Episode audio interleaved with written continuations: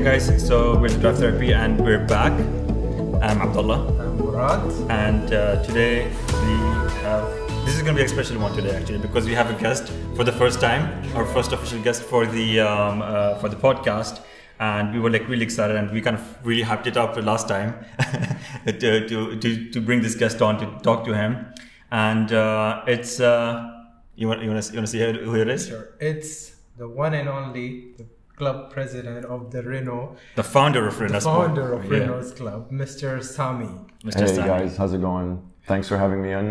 Uh, thank you. Excited to kind of venture out on this with you guys. Um, let's get going. Let's get started. Yeah, sounds great. Um, we're really excited, and especially like in having a person like who's a fellow petrolhead, just like we are, and to talk about cars. This is something that we really enjoy, and this is something that we actually love. Um, so, Sami, you are the founder of the uh, Renault Sport Club. Correct. Um, all right. So, before we start into anything, like, you know, what, like, what do you do? Like, you know, how, how did you get into cars? Um, well, what do I do to summarize it quickly? I'm a photographer, Yeah. professional photographer, freelancer. Um, and the reason I got into photography was actually because of cars. and, the, and the reason I got in, like how I got into cars, it was obviously from a very, very, very young age.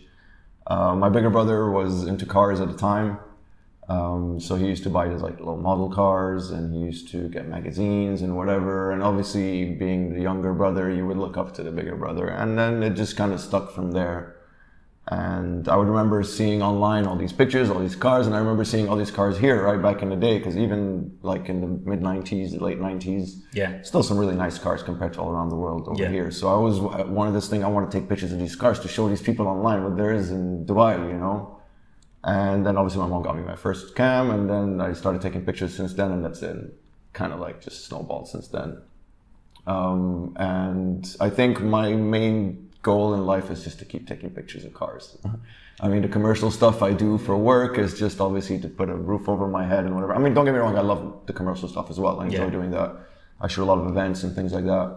Um, but I'd like to be able to steer my career at some point into taking pictures of cars and not just like advertising, more about like the stories and the people behind the cars. It's like kind of you guys are doing, you know, more about the culture, more about the community and things like that, as opposed to just like a pretty picture Exactly, of, a, yeah. of a Honda HRV or something, you know? Yeah, yeah, yeah. I'd rather go look for the nice cars and nice uh, the petrol heads and things like that. And um, I was actually looking through some of my stuff recently, and I was like, I could probably put together a little photo documentary series about the UAE car culture. You know, like I've got so much from over like 15 years Yeah. that I could just kind of put it, but. Most of it's been over the past like couple of years because it's just really grown. Do it. It sounds interesting. I want to see I the- should review, man. Every time I say I want to review my library, it's just I get started and I'm just like, this is so overwhelming. It's just so many pictures, man. Like, and the thing is, I know them all, so I feel like I'm just repeating and repeating and seeing the same thing over and over and over. So I'm just like, I don't know, whatever. Maybe sometime, I don't know. Like, I'm planning, hopefully, I don't know, to leave the country. Maybe if, if it becomes a reality, I'll kind of really look back at my photographic journey, looking at cars over the past like 20 years, which have, which more or less, I think I have most of those pictures. Some of them, a lot of them are in like film, like paper, you know, like. Um, but I think I switched to digital pretty quick, and then just I have a huge library of that. That would be interesting. Like I really want to see that. But, Yeah. like, especially like if you have it online or something. But then again, like there are people like they put this kind of stuff on the displays as well. Um, like I don't know, in Alserkal Avenue and all that kind of places. Yeah, yeah, yeah. So I mean, you should have something of your own over there. I should, I You should. should have your own museum of car pictures. Yeah, Yeah. like that. I mean, they've got this showroom over there, like of all the classic cars in the Circle Avenue. Right? Yeah, yeah, nostalgia And cars. The nostalgic cars, exactly. And but if there, uh, but then again, like if there are some uh, art galleries over there, they, always keep on like refreshing. They have some kind of a new thing. But I would really like to see some art related to cars. I mean, do it. Um, That's, well, I've got a, I've got a project. idea for you. uh, yeah, I've got a project in the pipeline. Um, it's like uh, it's a bit artsy on, on this. It's a bit artsy side. You know, I'm gonna Okay. make some prints out of it and things like that. I mean, I don't want to be that guy who goes like, I'm not gonna say it until it gets released. But I really want to finish it and then I'll like properly release it. But you just reminded me of that. It's so there's something working in the pipeline in, terms of that. And so it's uh, it's gonna it's very like I worked on it all like since the summer. I've been like, like uh, we were talking earlier because my computer was so slow. Yeah. So like during this past like three weeks because I, so hopefully now we'll push that really quickly because my deadline end in a month and I'm like uh, I haven't even done like half of it. Um, he and everybody like who listens, who at least who has been listening to us, uh, they know that. Yeah. And he is the part of the um, the uh, Renault uh, Sport Club, and we know about Renault Sport Club thanks to the guy from uh, uh, Amin, Amir, Amir, Amir. Amir, yeah, uh, from the Renault. um, Showroom. Yeah. yeah, exactly. So he told us about it, and then that's how like in a way kind of Yeah, uh, yeah. connected with you. Amir actually sent like about 15 members to every everybody who would buy the new Megane 4. They'd like he would like tell them. Before I had the spare parts guy Shamir. He is, has he getting a, a commission out of it? No, he's not. he, he was uh, no, neither of them. They just I just told them, hey, if you know, if you if someone buys the car, just tell them, hey, this is the club. If you want to join, and most of them they join. He's an Like, amazing guy. Mean, he really likes to like talk about cars as well. Yeah, I've never actually met him. Uh, I've met Shamir because Shamir has um, has a Megane too, and uh, but I haven't met Emir actually. I don't think I've got the chance to meet him. What made you buy the Renault Clio? Like, how did you get interested in it? Like, apart from there, are, there are tons of cars. What made you choose Clio? Yeah, which Clio is it? Like, which wh- what's your? I own a 2010 Clio 3 Yeah. RS 200. That's like the full name if you want to call it. It's a Clio RS 200. Okay. Um, I've had it for five years now. Actually, just last month was the fifth year anniversary, so we Wow. went together. Did you guys celebrate? I actually did a. I was thinking about it. I did do a mini celebration. I drove to Liwa with some with a friend. That's- Oh, that's the best. That was a good drive, an excellent drive, and the Clio handled it really nicely. I mean, it's not a hard road if it's, it's just tarmac. It's just a long drive, you know. Yeah. Um, thankfully, the seats are now a bit softer than what they were before. like the, the cushion is now softened because I've used it a bit more. Yeah. So the seats are a bit more comfortable. When I first bought it, it was so hard. It was like rock hard, and my back was like really hurting. Now the seats, are, so it's like an actually not a bad drive. Um, yeah, so the Clio, I got interested in it um, reading about it actually in uh, Evo magazine. Okay. Um, so I used to religiously buy that magazine every month, and I used to read it. It was like my car info every month. And then they had, they obviously have the car of the year issue every year. They released that in December, I think, or January. And uh, that year was 2010, I believe, or something like that, when the Clio had come out. Yeah. The 200, or was it the 197? I think it was the 200. Um, and they had the car, and it was part participating in the car of the year, which amongst other crazy cars, you know, there was a lot of because you know Evo, they really have extremely wide range of cars. Yeah. They love all kinds of cars. So to them, they just take the 10 newest and uh, 10 new cars of that year, or whatever cars of that year, which they think are the best, and pitch them against each other, and whoever wins wins. And the Clio was part of them, and obviously it was two phases in the testing system where they would do all of them, and then they would bring it down to five cars, and then within those five cars, there'd be a winner. And the Clio made it to that top five amongst, uh, I remember it was like uh, a Noble M600, a Ferrari, a bunch of Porsches, and Yeah. whatever, you know. And I was like, exactly, I was like, damn, how did this little car get in, get up there Yeah. with those, uh, in terms of just pure driving thrill, you know? Yeah. Like obviously all the other cars are faster. Uh, obviously, it ranked last in those top top five, but Yeah. the fact that it made it to that top five, Yeah, made it's it- still top five Yeah. in the world. Come on. yeah, absolutely. exactly. and yeah. and I've heard obviously a lot of praise about these cars, and so obviously, yeah, reading that article, I was like, damn, man, if this car can really, you know, compete and keep up with these super duper cars, um, it might be worth looking into. So that idea kind of stayed in there in the back of my head. And me and one of my best friends, he's also a very big petrol head. We always kind of threw the idea around, you know. Hey, I might get a car, you know, yeah, you should get a Clio, man, you should get a Clio, these things are really cool, you know. And at one point, yeah, I was in the market to buy a car and uh, I was looking at a hot hatch. And my options, honestly, at the time, this was five years ago, I think, was the Focus ST. Um, and I knew I really didn't want to get a GTI because I just, I'm not a fan of them. Even though I like, you know, we joke around in the club and we call them like the enemy and whatever. Yeah, yeah. Uh, but I, I don't know, I feel like they've, Um, see, uh, for me, like because I'm in the club, then I think I can freely talk about it. But Yeah, the, the, the way I see it, like with the Golf GTI is that um, the, the good cars, Yeah. they, they drive well. Um, the interior is like it's good quality. Um, reliability is it's okay. I mean, but uh, the reliability is different for like every car, anyways. But the thing is, I don't have problems with it. But the thing is, when a car does well everything, then that kind of just makes it a little bit more of a machine and less of a human. Absolutely. Right. So it kind of like takes the soul out of the car a little bit. And then, so when we t- test drove the GTI, we were impressed. Like, okay, this is awesome. Um, but then when we test, uh, t- test drove the Megane, we're like, oh no, no, the, the car knows how to communicate better with the Megane. Absolutely. Like you, you felt that special connection. The GTI just felt too, um, like a machine, like an appliance. like an appliance. Exactly, exactly. You know, I had that same feeling riding in a, at a Lamborghini. Actually, I had the same feeling riding in a. I was riding shotgun with a friend of mine. He had a Huracan, and it just felt like that. It just felt like a, a rich man's appliance. You know. For me, it's okay. For me, uh, uh, with two with two Lamborghinis, really, right? One actually felt special. The other one felt like an appliance. The, the one that felt like an appliance was the Aventador, Okay. Yeah. Yeah. right? It just felt like an appliance. It, it, I, you expect it to be fast. You expect it to be like nice and luxurious from inside to some extent, uh, and it kind of does that really well. But it felt like an appliance. What felt special was the the Gallardo uh, LP570 Superleggera. Yeah. And that's a Superleggera. Uh, Yeah. like everything was stripped out. You kind of feel every single vibration, like sure. and everything. So yeah, that car like really felt special. I mean, although like the LP570 is like nothing, it's got like around 570 horses Yeah. compared to the Aventador. Like Aventador is like the flagship car that they Yeah. have. But um, but yeah, I mean, I know what, what you mean over there. Yeah. Um, yeah, so just to go back to the topic where we were, so yeah, I was looking into getting a car, and the ST was really high on the list because I had owned the regular Focus just before that. Okay. Uh, I was actually selling that regular Focus, just a normal Focus, you know, the 1.6. Um, so I was like, yeah, why not just upgrade to the ST, get a manual 2, 2.0 turbo, whatever. Um, but then I looked on Dubizzle and I saw this yellow Clio, and I'm like, hey, wait a minute. There's a yellow Clio, and I, and I specifically wanted it in yellow, and that and that liquid yellow was like it's like a red Ferrari, you know, like it's Yeah. the it's the Renault color, you know. I know, Murad. you you your color is specifically because you wanted it to be that way. yeah, yeah, yeah, for sure. So, and then I saw it, went to see it. Uh, really clean model, dude owned it since new and barely drove it. Just drove it to work and back. Uh, this British Pakistani guy, I think.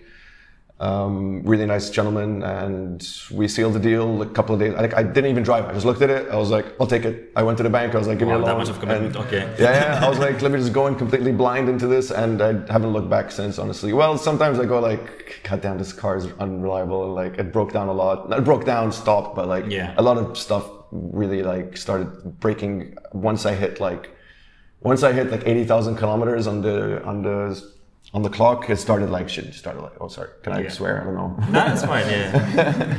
So things just started kind of breaking and whatever. Like, but I mean, again, it's uh, French made, you know, and it's that, and it's that older generation, that one generation behind where I think at that time the quality generally of the cars all around, even if you look at the say, GTIs of the time, they also the quality isn't that great, and they're just, Yeah. they're just they're just deteriorate very quickly once they start getting too old. Everything just all of a sudden starts breaking at the same time. You know, you're just like, well, uh, slow down, slow down. I don't know. Sometimes I think like it's related to the the, the The first. uh, I think even the weather plays a big role. The weather plays a big role. Very sunny, and during the summer, the car feels like a Yaris. Honestly, like there's no power. The AC is like dying to uh, just give you a little breath. It's like it's I mean, the Clio is like really made uh, properly for the European weather. for the European weather and European roads and European everything. You know, it's super popular in the UK. You know, that's why we have those guys, K-Tec Racing, that uh, are basically a Renault sport specialists uh, and based in the UK. Yeah. And they modify Clios, uh, well, any not just Clios, any RS. Um, they modify them and they like do extensive work. You know, they like buy cars and then have them as development cars and they develop their own whatever it is. You know, pipes.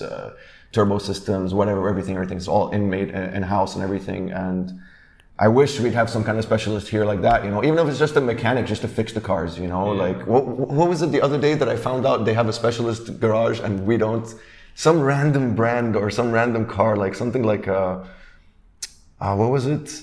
For the life of me, I can't remember. Sorry, but these guys, these guys have like a specialist independent, know, and Renault doesn't. guess. You know, I was like, why don't we have a specialist independent? Why do we have to deal with the de- with the dealers? You know, we were just talking about that earlier. How the Yeah. dealers are just like sometimes they're just unreliable. You can't really trust them. And I want to guess is it like a Fiat or something? Probably or something like that, or like maybe some, like, Volvo. random brand. Yeah, some random brand. Have And the guys have like a specialist. You know, I'm just like, what? Wow. And, you know, I think that would be a great business idea. I know Peugeot has a specialist in uh, Sharjah, but I'm not sure if they're still in business. I know that they were there. Okay. They only they only work on Peugeots. Okay, okay, fair enough, fair enough. Yeah, we need. I think it's important to have these kind of mechanics here. you Renault, know, Renault has to have has to have one man. I know there's a few guys in Sharjah that have that specialize in spare parts for French Yeah. cars, Peugeot, Renault, uh, Citroen, and all that. But I mean, we want mechanics and, and capable mechanics. Uh, but then again, we're not we're not uh, short on normal sport car garages. You know, like a lot of mechanics here would would just sort of cater to the sport cars in general, just like uh, what are those guys called? The one that Yusuf always takes his car to. Apostrophe Auto, they they're really good. There's uh, Kanzen, they're really good as well. They do a lot of JDM cars. I mean, yeah, as long as they're like working on sports there- cars and all that. There's one in Autodrome as well, right? I don't recall the name. Uh, Motorsport Wheels, MSW. I think. I think they do- Motorsport, I think. There's Motorsport Wheels, and then there's another guy who's actually a mechanic, like actually a garage okay. shop. Uh, Motorsport Wheels more for like wheels and Okay, alignment okay, and, and all right. things like that. Um, yeah, so um, just to go back to talking about the RS, um, yeah, and then I bought it, and that's and that's it. And since then, and then just to kind of continue on that, I thought about it. I was like, "There's no Renault club here," you know. I kind of looked online, looked at some forums. I was like, maybe I should start a club, and I was like, okay, I put it in my head, let me start a club, and I just whoever, whenever I would see one in the road, which is extremely rare. Uh, you'd see one like once a month or once every. So I would see one, and whenever I, I remember, I think the very very first one that I saw was Chris's white uh, Clio three. Okay.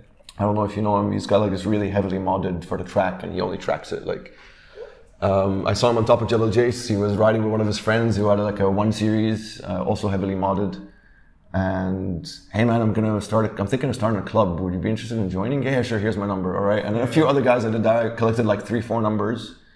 Um, and then I was out at Tomini at one of their um, Tomini night tours, I think they're called, where they you come in and you take a tour of the showroom and they guide you through the showroom. Okay. And I was pulling out, and Graham, you know Graham, right, from Dubai Yeah, Drives. yeah. Uh, he stops me and he's like, "Hey, I've got the same car as you." And I'm like, "Oh, okay, cool. How's it going?" I was like, "Man, I'm thinking about starting a club. Would you be interested?" He's like, "Yeah, man, do it, do it, do it." And I was like, "Okay." So that like maybe like a week later, I put all those numbers. I was like four numbers, I think, four people. It was Chris, Graham, um, and one other guy, and me. I put them up in a WhatsApp group, and then just kind of started from there. And then that was like in the summer, like in May or something. Yeah, it was May. The anniversary is in May, and then it stayed till like September or maybe even October. Nothing like nobody really chatting, nothing happening. Yeah. And then Chris was like, I think I added a few more people at that point, like maybe one or two more people. And then Chris was just like, I think he had finished building his car, and he was like, "Hey, you guys want to go for a drive?" I was like, "Yeah, sure." So we planned the next week, just like an evening drive. Like it took us like an hour. We went to uh, we went to last exit Sheikh Zayed. And uh, since then, I was like, all right, this is kind of cool, man. So let's just do this every month. And that's pretty much what we do in the club. I mean, it's more of a social club as opposed to, not, not really as opposed to anything. Yeah, because the thing is, um, I know some other clubs over here, they're kind of mostly into events, Mm-hmm. which um, I've got nothing negative to say about that. And people, you know, they do whatever they want to do. Yeah. Uh, but the thing is, like, I'm, I'm, I'm a person that can prefer, like, because we have the, the drive therapy.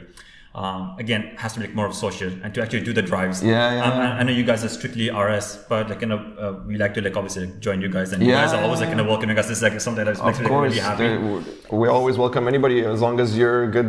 As long as you're a petrolhead, you bring a nice car, man. Come, more than welcome. You know, Hundred percent. like- Um, so the thing is, like before, like I was in a uh, part of a, a Mustang group uh, before. Okay. Um, and there are quite a few Mustang groups uh, over here, and uh, the thing is, like I was getting a little bit jealous about, like when you were telling me uh, when you were talking earlier, when you said that, for example, like Graham like stopped you because he said, "Hey, I haven't drive the same car or whatever."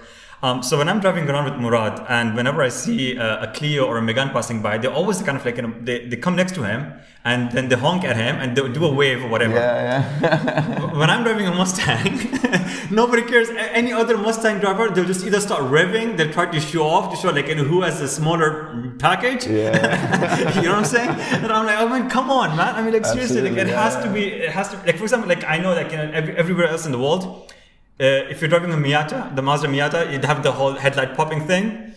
Uh, and then the Clio, like, can have they have like their own kind of uh, Yeah, the, yeah. the the the Renault's got like their own salute over here. Absolutely. Um, the other cars they don't, and that is just. Uh, I mean, I'm, I'm a little bit jealous about that. Mustangs. I mean, there are a dime a dozen. Honestly, man, there's like more they're just- Mustangs than anything on the road. That, that, that, that is something that really pisses me off. I mean, I, I like Mustangs, and I think there should be more Mustangs. Yeah. But um, the the people driving them over here, no, I'm not so sure about that. fair enough, fair enough. Yeah, I mean, every time, every time I see a Renault, I always wave and they always wave back and uh, or whatever. Yeah, you're right, for sure, for sure. And that's how I kind of meet some of them. Some of them is literally the side of the road. You know, I see them, or whatever, pull them over. Hey, dude, you, want to join the club or whatever? And then I got my inside man, Shamir, Yeah. who was the spare parts guy at Renault, but then they moved him to Nissan. And uh, anybody that would come in to get a service, he would be like, hey. There's a Renault Sport Club. Do you want to join? and they'd be, most of them would be like, yeah, yeah. He got me like so many people. And then obviously, if I'd see a car, I'd leave a note or whatever. Um, Oh, and smart, slowly, man. slowly, yeah, and slowly, slowly, the group grew, grew, grew. I think now we're about, I think on by number, if I check, we're about like 90 or 94 or Wow, something like okay. that. And that's with like, honestly, that's with like maybe 30 or 40 people leaving, you know, over the past three years that the club's been going. Yeah, um, it happens. I mean, people, People, come and yeah, come people and- come and go, you know. But if I'm not mistaken, I think that's the highest number that any group has. yeah? Yeah, I think so.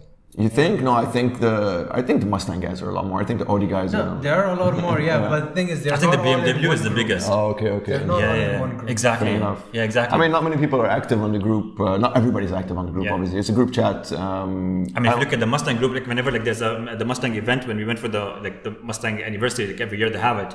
Um, it was a huge um, uh, Mustang turn up.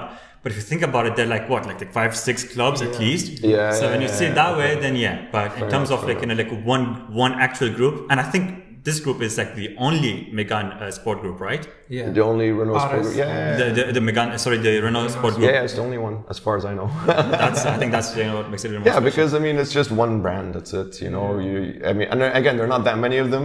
I guess Mustangs, because there's so many of them. That's Yeah. why they got to split. They kind of split up into different uh, little communities. But we're just one, and we like to be one, and everybody comes together. And um, and yeah, and we just do drives every month. Um, monthly meet so every i used to do like a voting system i'm sure you're familiar with it murad uh, but this season, uh, our season starts from September and goes all the way to June, yeah.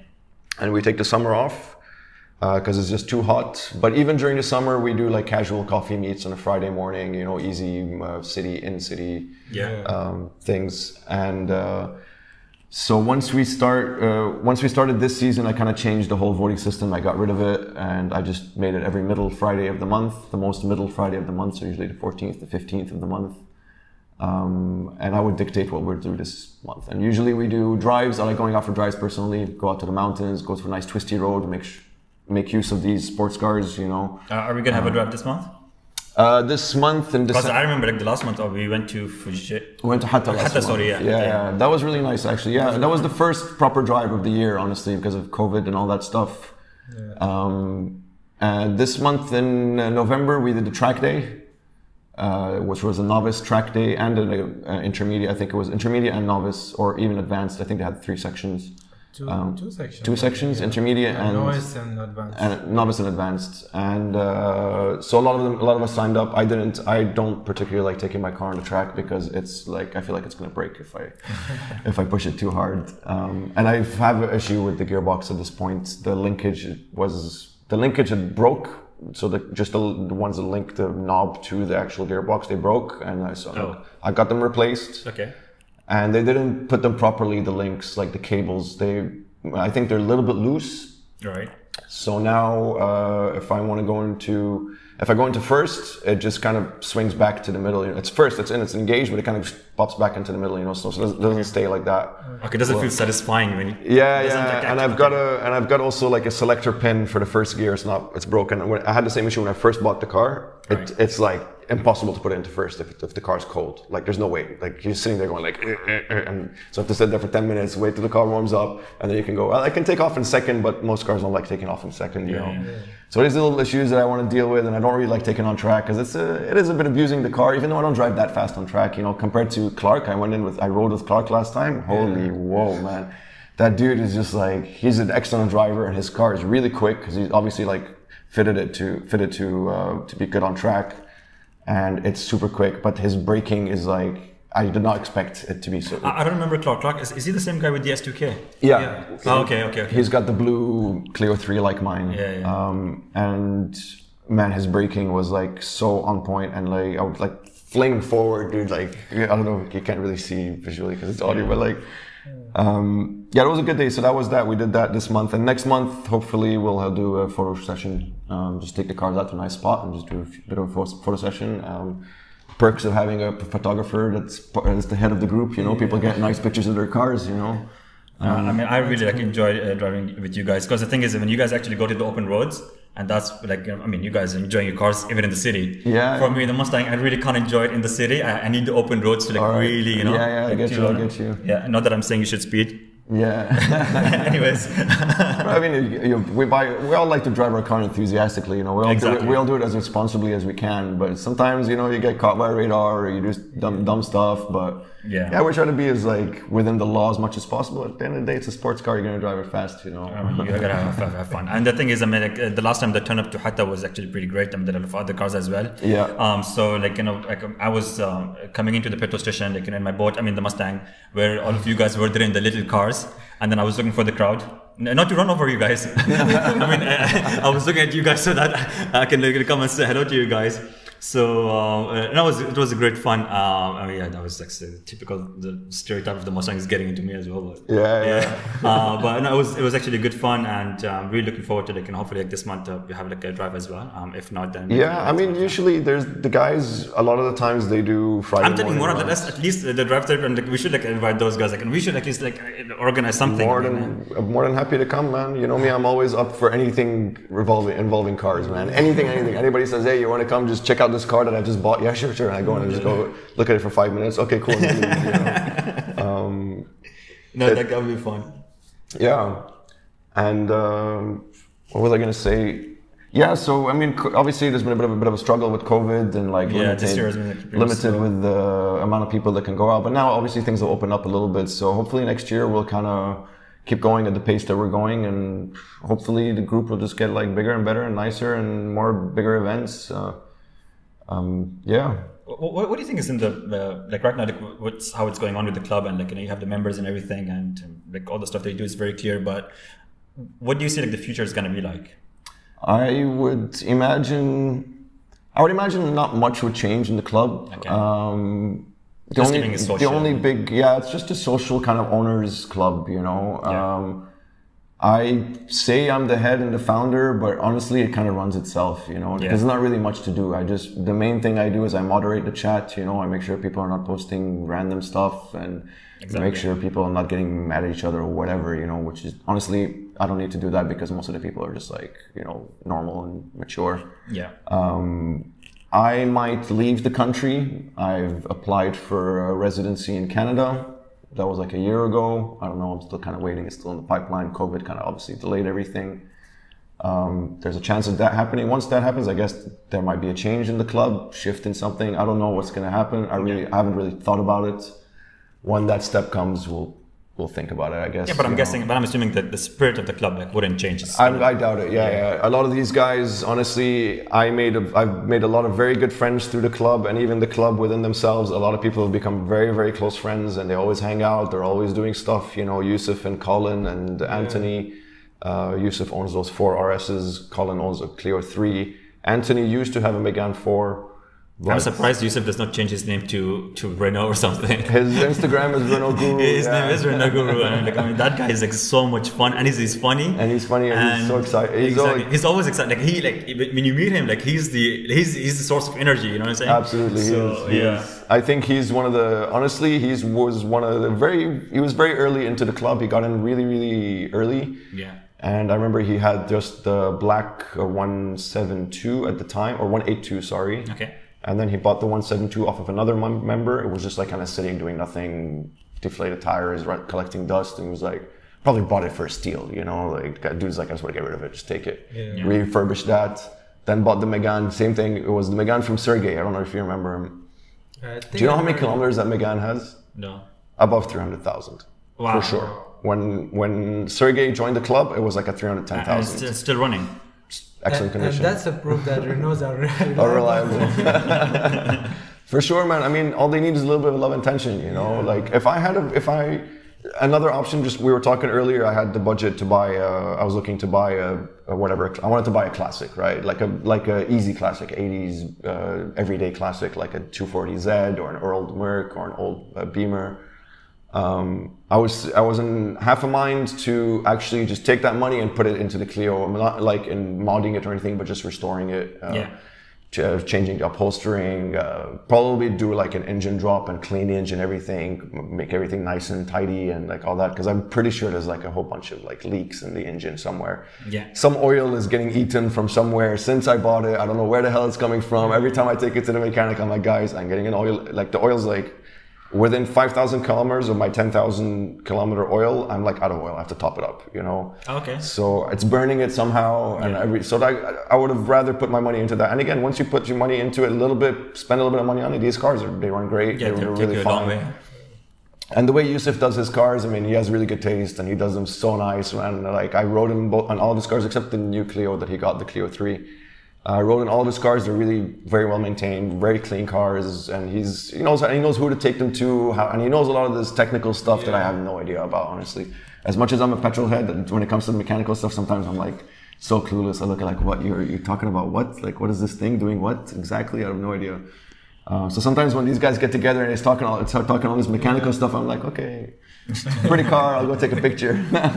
I feel like such a such a, like a I airhead compared to them. Those things like uh, come with experience. Like, the more Absolutely, absolutely. Uh, whenever I see uh, Yusuf, he's always in some garage. in some doing garage or doing exactly. So, of course- exactly. His stories, every time I see his Instagram stories, he's always in a garage or something. you know? Uh, Either he's in the garage fixing his car, or he's in the garage looking at somebody else fix their car. You know, not fix, but like whatever mod or whatever. You know. But, but that, that actually helps. Um, you, you can like learn a lot just by looking as well. So Absolutely, and he loves that stuff. You know, so uh, actually, Murad and I we've been doing that a lot. Like you know, we've been actually taking our friends' cars to get fixed and everything, and then we're like, you know what, it just doesn't take anything. You just basically go and then you learn. And then the thing is, in the future, when you have a problem in your car or something, then you can actually start understanding like what's wrong with it, what's not wrong with it. so the, instead of taking it to the dealer and they tell you you have to replace the entire car. Yeah, know, exactly. yeah. I mean, the dealers. Uh, Man, I took it once. Uh, I had the battery uh, cable that broke, right? So one of the main things on the battery, the main uh, attachment, broke. So I Yeah. just replaced that. So just the head, you know, you just have to kind of re-weld that little uh, circular iron clip. it doesn't even have to be real. Sometimes like it can just be like you know screwed on, and then the metal thing goes on the exactly. terminal. Or you could just cut the plastic around the, the, the cables that are coming out of the Yeah. thick one and just kind of Yeah. whatever. So it was just, and I took it to Renault and I'm like, hey guys, fix it, you know. And the guy calls me back. He's like, sir, we're gonna have to replace the entire wiring uh, system. It's gonna cost you seven thousand euros. I'm like, you're, like, is this a joke, guys? You're Like, talking about the whole uh, the harness. whole harness, man. He's like, I have to replace everything. I'm like, no, no, you don't have to replace everything. Just fucking fix it, you know. Yeah. So, I swear. It's okay. Um, um, and the thing is, I do get an option to put it as an explicit, so I'll put it as explicit. So don't Oh, okay, sure. so, so that we don't get banned or whatever. Yeah, that's fine. Um, uh, you know, I know what I'm saying. Like even with the recently with the Mustang as well, like uh, the, the, the the the the harness part, uh, the plug that connects to the fan of the engine, right? Um, that like basically was burnt, and then I took it to my mechanic guy, and he said ideally you're gonna have to buy the whole harness. But this mechanic, like he's smart, and I've been going to him for a very long time. He knows that it's like. But realistically, it's just a plug. If I change it myself, it's gonna it's gonna do the job right. He did it himself, and well, my, Yeah. my car's running perfectly fine. Exactly, So, exactly. yeah. Sometimes it's like I feel like some guys just take the piss. Honestly, it's Yeah. like I know you guys want to make the money and are profiting on parts and labor, but you know you don't have to tell me seven thousand euros to replace the entire thing when you can just do like a and they did like a whatever job and and it worked and it's fine. and 7,000 dirhams, I would not be spending it on a harness. I would Man. probably like I'd buy another car. Buy another car, exactly. so okay, enough about the Renault. Clearly, you're very uh, you're you're, like you know very interested in like and you're very passionate about Renault and stuff like that. But the thing is like. I, I want to like know your opinions, like you know, like about like other cars, like you know, what other cars do come into your mind, like cross your mind, like other than uh, Clio. Like, I mean, I know that you want a Clio, but like suppose if there were other cars that you would want to own, um, or just okay, no, that would be like later on, like not about owning, but other Sure. cars that you might be interested in. For example, I already know like you know how you feel about the GTI. Okay, What else, like you know, what comes to your mind? within like, the same category as the Clio, you mean? um, let's just say that it's in the same category in the Clio, or it can be anything else really, because I just want to know your opinion. Okay. Go, you can go wide. It's fine. All Just, right, yeah, all right. Um, well, okay, just to get started with the GTI, I actually drove one back to back uh, with the Clio. a friend of mine was out of town. He asked me to house sit because he has some pets, and he had a, I think, 2010, 2012, around the same year as mine, maybe a bit newer actually. Sorry, 2015 GTI, and I took this opportunity to give it a go for it. So I drove it for a week, and then jumped back into my car and I drove it. And honestly, I like we said earlier, they're good cars at what they do. They're like uh, they're reliable. Their seats are a bit rough, you know. I mean, coming from the Clio, which has pretty hard seats, and then you go into that. Sometimes when I would drop in, it would just be like, oh, oh man, wow. You know, like this, the cushion is like there's no cushion. It's just like Yeah, nothing compared to the Clio, where it's like you know it's fat, you know, big cushions, you know. Um, one thing that kind of disappointed me in the car uh, was the engine performance. You know, like You got a lot of low end torque because it's a turbo car. But once you get into high RPM, nothing happens. You know, the car is just screaming, and you're not really going any faster. I, I noticed that it has a good low end torque, but low end torque. So when you put your foot down, it just gives you that kick, and you're like, Yeah. oh wow, this is fast. You know, but when you keep going, keep going, and then once it passes like 4k RPM, and the and the red line's like five nine or six thousand RPM. So it's really not the high revving engine compared to the Clio, which is like seven thousand two hundred. You know, like you feel like the engine's screaming, and you're still moving the entire time. I mean, above four thousand RPM in the Clio, Yeah. that's when it really starts moving. Um, but you still feel like you're moving, moving, you know. And the, I don't know the sense of speed in the GTI. I didn't really get that, and um, and I felt like it wasn't such a fun engine to play with, you know, compared to the Clio. Um, maybe because it was uh, automatic slash Triptronic, whatever. Yeah. I'm not gonna be one of those guys who goes like all manual all the way, you Yeah. know. But uh, honestly, when it comes to these size cars, uh, hot hatches, um, cars like an S2000, you know, those below 300 horsepower cars, I think if you don't have a manual in those kind of cars, you're missing like half of the fun. The whole point of it is to get into it, bang a few gears on the weekend in some curvy road, you know, like, and then park it and then drive it again next week. Whereas the super duper cars, yeah, you want that precise uh, 0.001 shift so that you can do your Exactly. whatever with your carbon clutch and whatever and things like that and like whatever Yeah. cars it makes sense for those cars because they're like extreme performance so you Yeah. need extreme uh, reactions from the gearbox you know as much as it's so much more interactive to shift manually but it's also fun but then if you take that triptonic stuff apply it to small horsepower cars I mean, you're taking out again half of the experience, You're half of the fun, exactly. half of the involve, involvement, you know, between you and the car. Um, and I think that's It's like, just that the, uh, the way I say like it's not the car that needs to like go really fast. It should like feel that it's going fast. Feels and that's the thing. That's what a manual gear shift like. It gives you that kind of Gives you- experience. absolutely, Um, I understand like you know, people say like you know, manual shifter is better. Or so people there are some people like they prefer automatics. I, I'm like no. It, it really depends where the application is at. For example, if you're saying in a, in a supercar on a track or whatever, yeah, I, I would prefer like you know, the paddle shifters because that is the fastest way to get you around the track. Absolutely. And I'm competing against uh, let's say the the, the the the timed laps.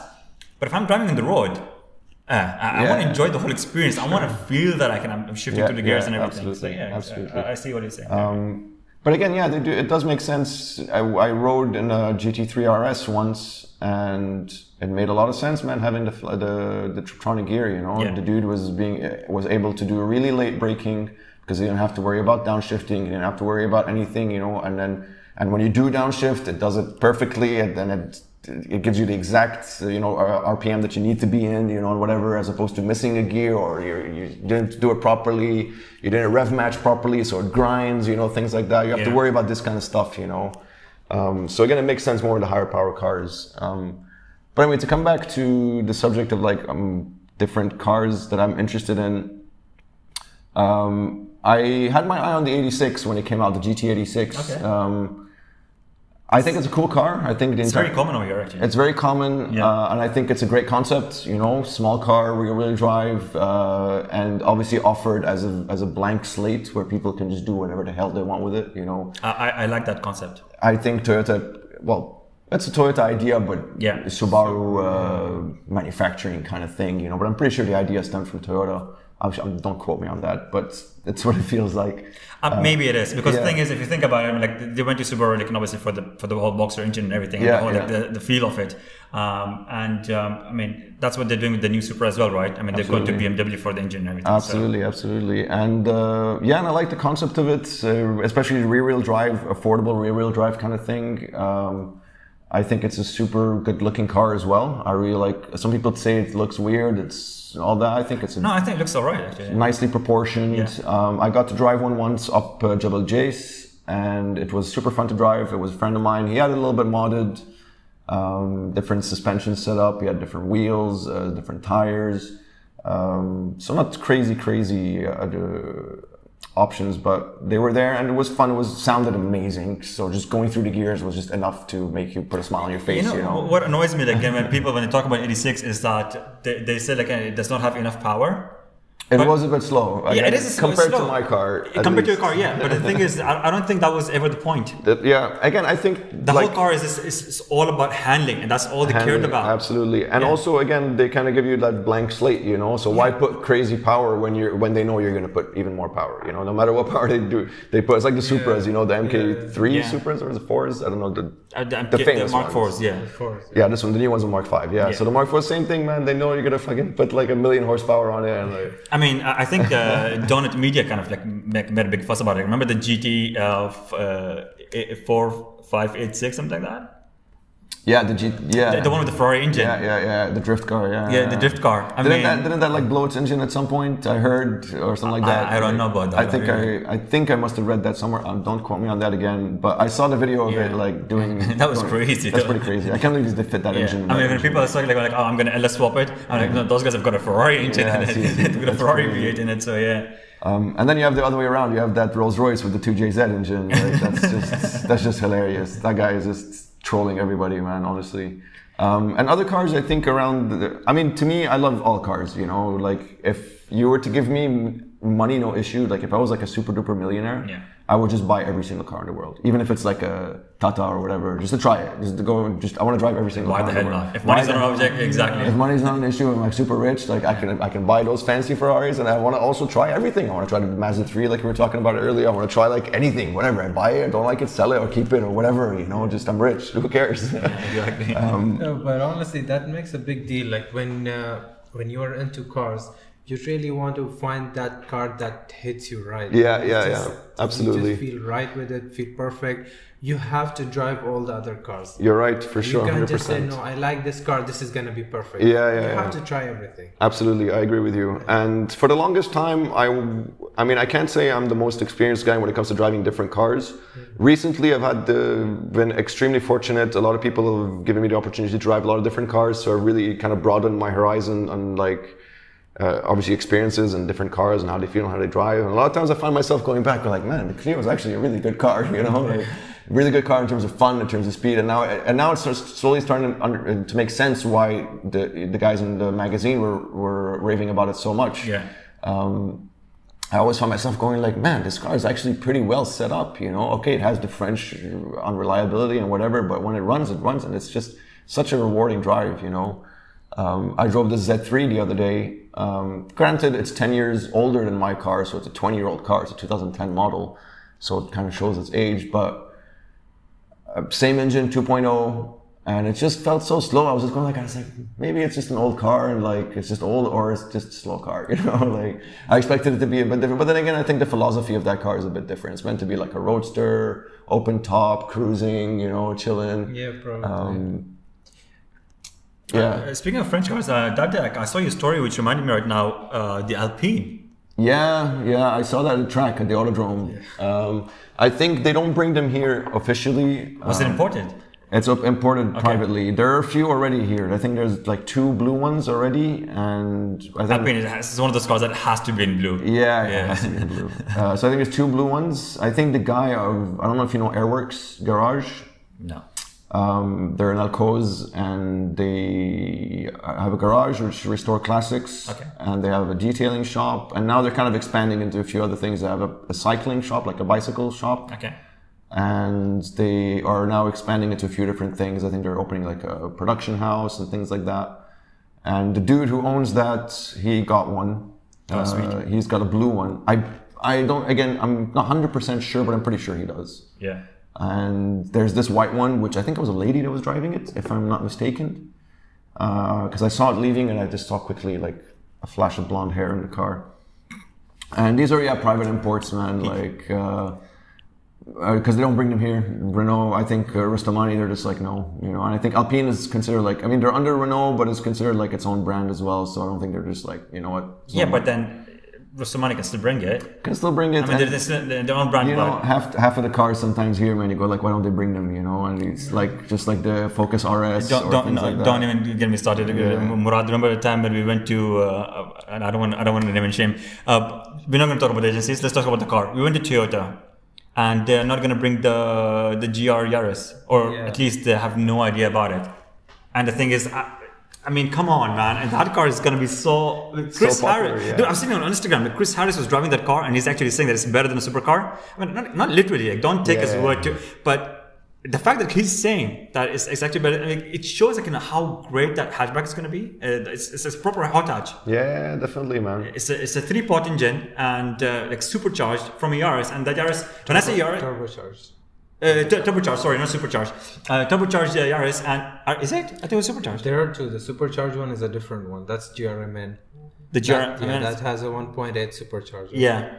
This Okay. uh, the GR it has a turbocharged. It's a 1.6 turbocharged. Okay, fair enough, fair enough. I haven't read much about it, the new Toyota. The, um, but yeah, I can I, exactly. I don't understand why they don't bring these cars here. Focus RS, a few other things like that. You know, like it's completely fine. You don't want to bring it. You don't trust that it's gonna sell. It's fine. Just keep the option open. Yes. If, if I want to bring the, I Exactly. want that car. yeah. Just leave it open for me. I guess- I guess. it. Maybe- I pay maybe- We you. asked them that. We asked them that, and they said like, no, uh, sir. It's like, for example, it's not possible. No, it's Like, I gonna- mean, no. I mean, if, if I if I'm willing to pay, I mean, I'm not. I'm not rich. Yeah. but but it's just good to know that. Like, if if, if I want to like have the, and then you know what? Like the, the, the they said it has to do something like you know with the um, the specification of the car. They said like the car has to be like a GCC spec and everything. I understand that. This is like you know why you bring it to your agency and it has to be like a GCC spec and everything. But this is on a special request from the um, uh, from the uh, from the customer Yeah. that I can I, I want this car. Like I know it's not going to be a GCC spec, but Yeah, I, yeah, and yeah. I'm paying you in advance. Like so you get a car. I mean that I think maybe for them importing them one by one like that is too costly, and they don't really again like, they can charge the customer. Yeah. Customer is paying. So The customer is paying, so why? I mean, like, uh, But again, they're shipping stuff anyway, so just put it in there with everything else. I don't know. I really don't know how it works, kind of behind the scenes over there. I'm pretty sure there's a logical reason for it. Like, maybe, but then again, the thing is, the other agencies, like know, some of them we spoke to, um, they said it is actually possible and they are willing to do it. Okay. Um, uh, Toyota, I don't know, but I think like you know, see, uh, I don't blame them because like I mean, their market is like re- really the fleet cars, right? Uh, I mean, the cabs and everything, all that kind of stuff. So The cabs, the cruisers, the Land Cruisers, Land Cruiser and all that, so I don't think they're they making really money care. on that. They don't really care. They Yeah. don't care for the enthusiasts, you know. Um, yeah, uh, what were we talking about earlier? we were just talking about the cars like uh, that you were interested in, like uh, other stuff. uh, Okay. Um, What, what, comes to your mind as well, like if like, other cars I'm going to see? honestly, if we're gonna get like we're gonna start talking big shot cars, man. My favorite car is Go the, for it, is man. the We're here to talk Pagani. about cars. I love Paganis. man. Uh, which one? The Zonda, Zonda F. This is like, and I actually, funny enough, my mom just asked me that question on the group chat, the family group chat, uh, a couple of days ago. She's like, if you could own one car, like, what would be the car? Not for like as the only car, but if like, what's your dream car? I was like, oh, Pagani Zonda F with the candy apple red and the black rims. So I could probably No, I show you want guys. to I want to speak about the dream cars. Your dream car is the Pagani Zonda. Pagani Zonda F. Yeah, Wh- man. What is your dream car, Murad? Uh, you know, I forgot. uh, the Charger. oh, the classical Charger. Nice. Uh, my dream car is the Ferrari Testarossa. Oh no way! Actually, I saw one today. One of the guys brought it out on the morning drive. They're cool, man. Those cars. I Um, know. I mean, I, I know they're not the fastest. I know they're not the greatest. But here's the point: it's a dream car. It's supposed Yeah, to. It's, exactly. It's just, yeah. It's not supposed to make sense. It's not supposed to make sense. ever, ever. Exactly. Car- I think most of these big cars. So this is the this is basically dream spec Pagani Zonda. Like, Oh, dude, that's sweet. maybe I would change uh, the interior from white to tan. Uh, Wait, so so so how did you feel like you know, when those guys updated it and when they came up with the Huayra? the Huayra, man, I think the Huayra is a. I never, I never doubt Pagani's styling. I Yeah. think at the beginning people might go like, "Oh, it's weird" or whatever.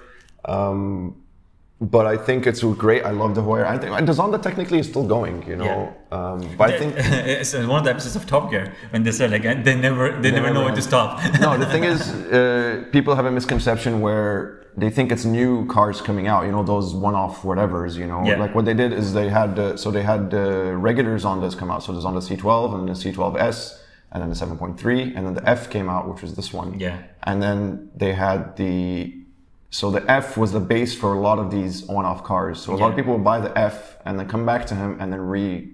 So it would be already existing chassis. You Okay. know? Um, and then they, did- they did the 760 cars, which were 760 horsepower, which is also like a trim.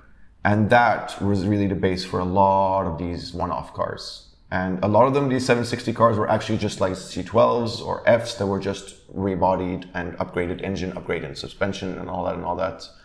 And um, so that's why people go like, how do these keep making like, you know, how are they, supposedly you have another car, but why are you still making from this one? Because it's just customers coming back and buying a car and then coming and giving it a 760 treatment with their own custom uh, style or whatever taste on it. I mean, it does make sense. The thing is that it's, it's not a mass sold car. It's not Exactly, um, exactly. it's going to be like into a very selected customers, and obviously the, these customers are paying a premium. These, Paying this- an ex- extreme premium. So if, you know. if they want to say that, hey, like, I want the same car, but like, I want Yeah. to update it, I mean, they are exactly, going to make it. Exactly, and I think just re- I think very soon they're gonna release the last new chassis, which is the 140. They, they've made 140 Pagani Zondas. I can't believe they made so little of them. I thought there were like actually a lot more than that. I thought they would have at least made like 200 or 300, but it's actually just 140 examples of like unique chassis. Yeah. And obviously these chassis have gone through a lot of them have gone through like Changes. three, four changes, you know, Yeah. in their lifetime. Um, so the 140th is I, actually I like they're very uh, environmental conscious. yeah, yeah, they're recycling the cars. they're recycling their own cars. So the 140th chassis, I, I'm don't quote me on that again. I'm not sure if they've already released it, but they are going to release it soon in terms of like releasing it to the public. I'm pretty sure it's already been ordered and they, they built it, and customer is going to get his car. yeah. Uh, but that's going to be the last Pagani Zonda that's going to like last original like unique chassis Zonda that's going to come out, and then that's it. Zonda, they're not going to make any more new Zonda chassis. Okay. So if you ever see a new Zonda after that, it will just be a rebuild on an older chassis. Okay. number, you know.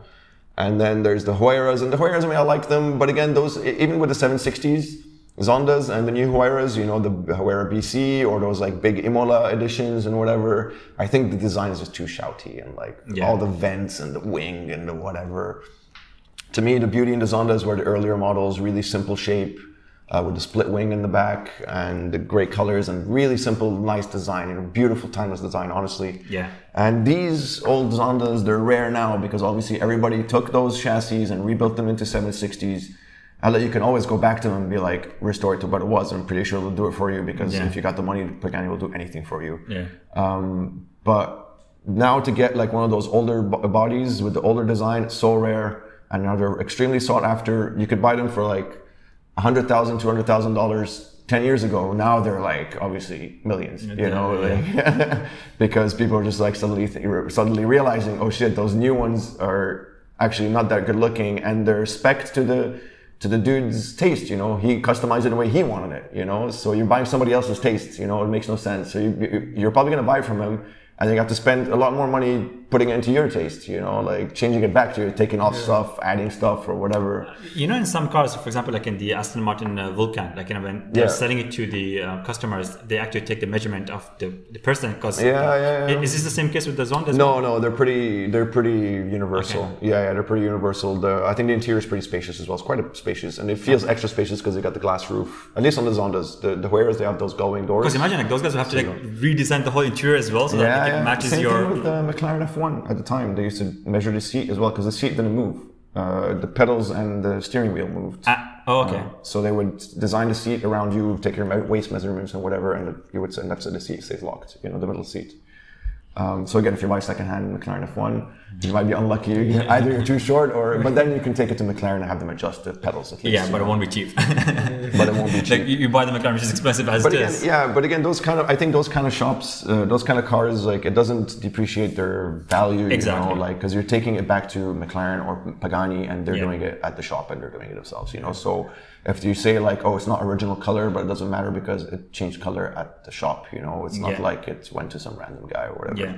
Uh, because you know how nitpicky these classic guys can be, you know, these collectors, you know, no, it has to be the original color, it has to be Yeah. Yeah. the same screw that was there in 1952 has to be there, you know. It's like sometimes these kind of purists they get on my nerves, but sometimes it makes sense, you know. Like because a lot of them, man, these rich guys, they buy them as investments. I feel, you know, they don't buy them as actually like to drive them. Right. Buy them, keep them for a couple of years, sell them at like what 10% profit, 20% profit, you know, because these things only go up in value. Yeah, true. Um, it's like that 200 kilometer McLaren F1 that popped up like a year ago or two years ago. Delivery mileage, still got the plastic on the seats, still got everything. Dude was like, left it, bought it, left it there. He knew, he was like, this car's gonna be worth a lot of money later. and he never drove it. And it, I think, I can't remember, I should How actually did he look- know at that time that it's going to be about long term. because it was, I think it was a pretty big hype when it came out, that car. It's not like it went under the radar. No, no, of course, it was a big hype. But I mean, the, the fact that you're that, I mean, say, right now, like, Yeah. you, you talk about McLaren F1, I mean, you just know it's like, Yeah, it's, yeah. it's super hyped up. But the fact that when, granddaddy. the moment when it came out, Uh, Yeah. I mean, it's, it's, it's still risky. For example, like Sometimes you know. Sometimes you just know. You know, you're probably well connected. You probably know that this car is going to be worth a lot. You know, like same thing with nowadays Bug- Bugattis and whatever things like that. Some people buy them and they know they're going to be worth money. You know, uh, especially the special editions. You know, Yeah. Uh, the limited number. limited numbers, etc., etc. Um, like the speaking of like Bugattis, um, just to veer off the take the take the subject into a different direction.